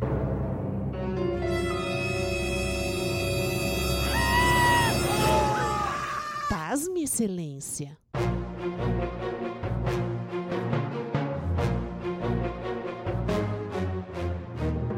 Madeira, escuta essa aqui.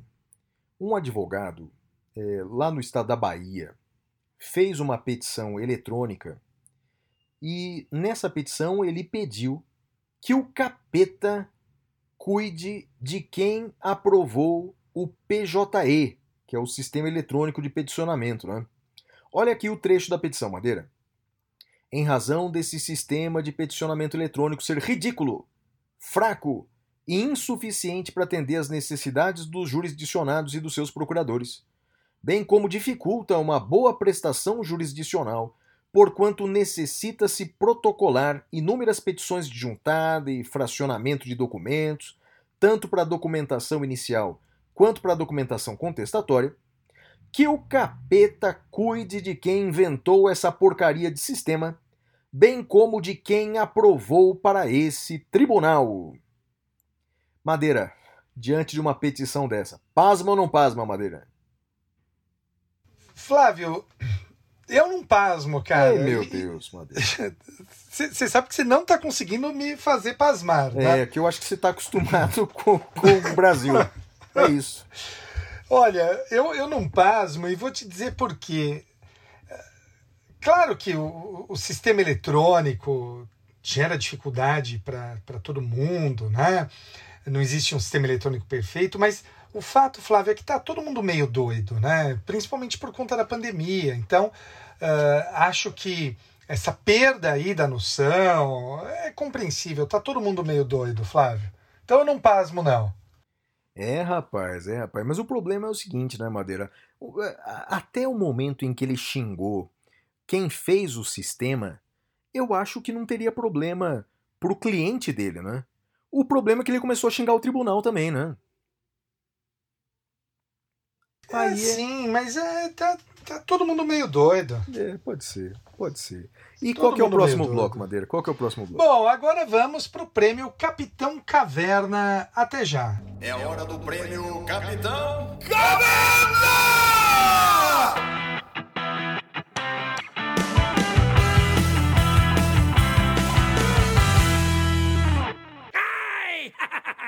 Bem, Madeira, o meu destaque negativo da semana vai é, para a Fundação Palmares, para os membros que integram hoje a Fundação Palmares. Por, por conta da. Bem, a Fundação Palmares ela costuma.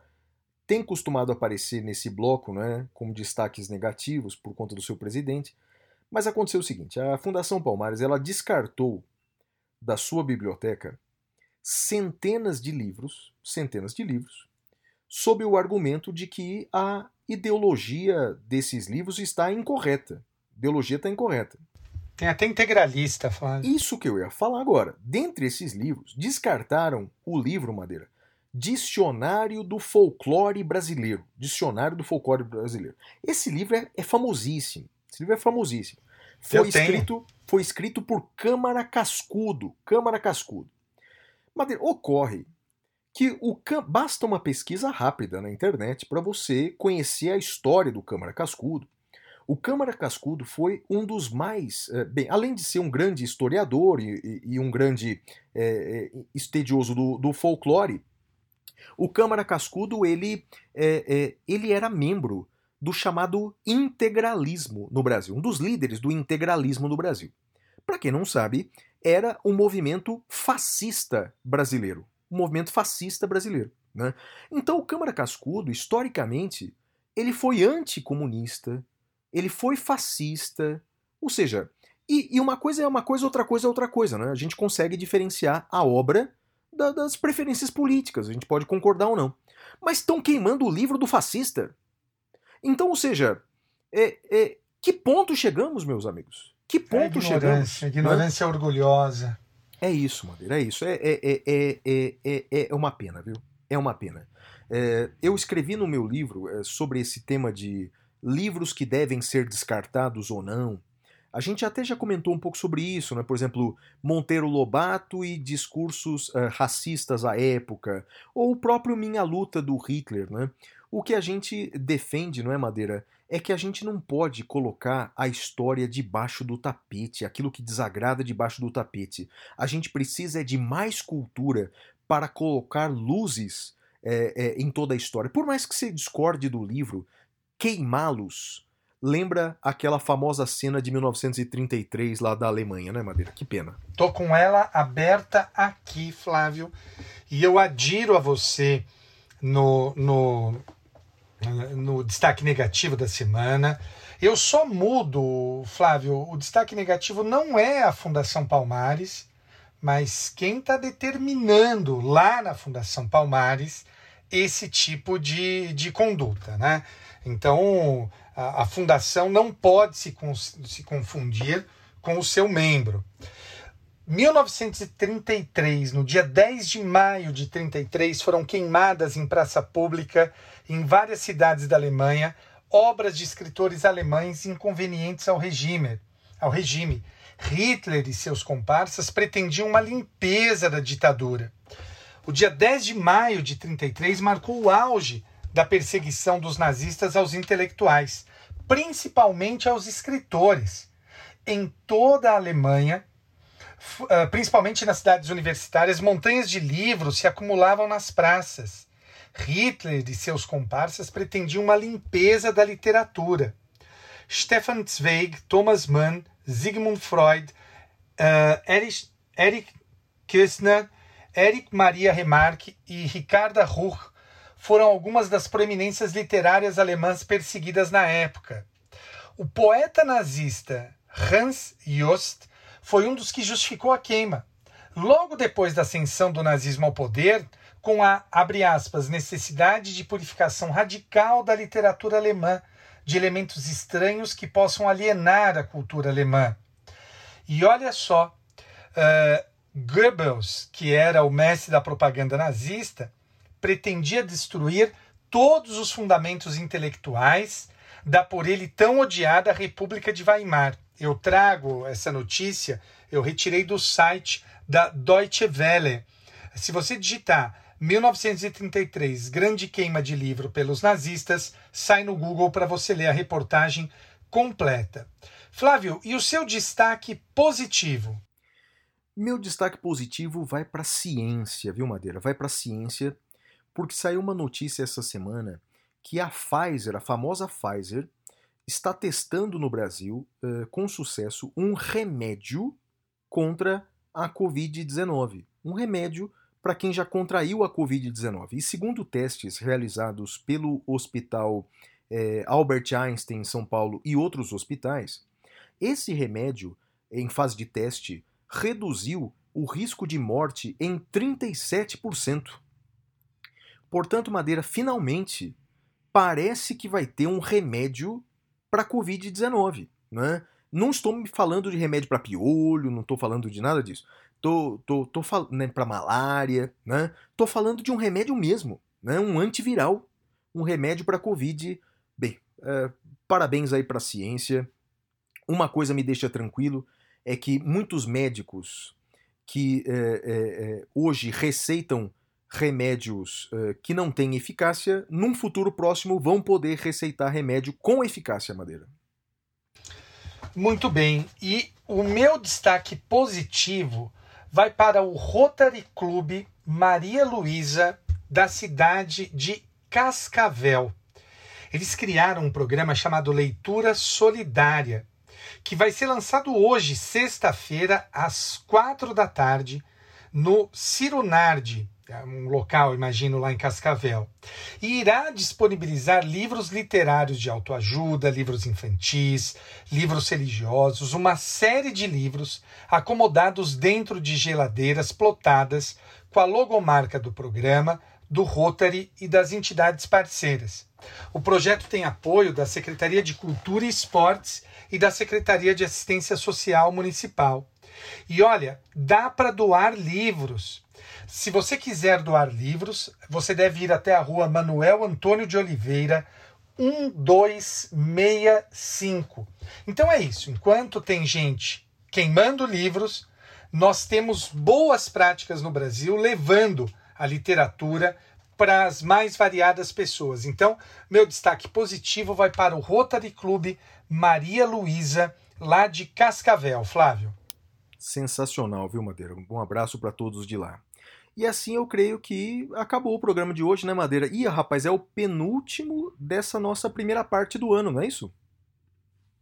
É o penúltimo dessa, dessa parte da temporada, daí a gente vai fazer um break em julho, e é um break necessário porque a gente precisa terminar uma série de projetos, né? Tanto eu quanto o Flávio temos os nossos projetos paralelos de, de notadamente de estudo, né? Eu tenho muita coisa para colocar em dia e por isso uh, a gente faz essa pausa em julho. No, na corrida, Flávio, a gente aprende, a gente chama de descanso ativo. E é isso que nós vamos fazer, é um descanso ativo. A gente vai descansar, uh, mas vai descansar carregando pedra, né, Flávio? Ah, sem dúvida. É aquele descanso, descanso em que a gente para algumas coisas, mas reaviva outras, né? É isso aí, Flavião. Então, um forte abraço e um beijo pro meu pai, pra minha mãe e pra você, Flávio. Bem, e para todos uh, aqueles uh, que respeitam os seus uh, amigos, respeitam os seus colegas, respeitam as pessoas, ainda que pensem diferentes de você. É isso aí, galera. Tchau, tchau. Tchau.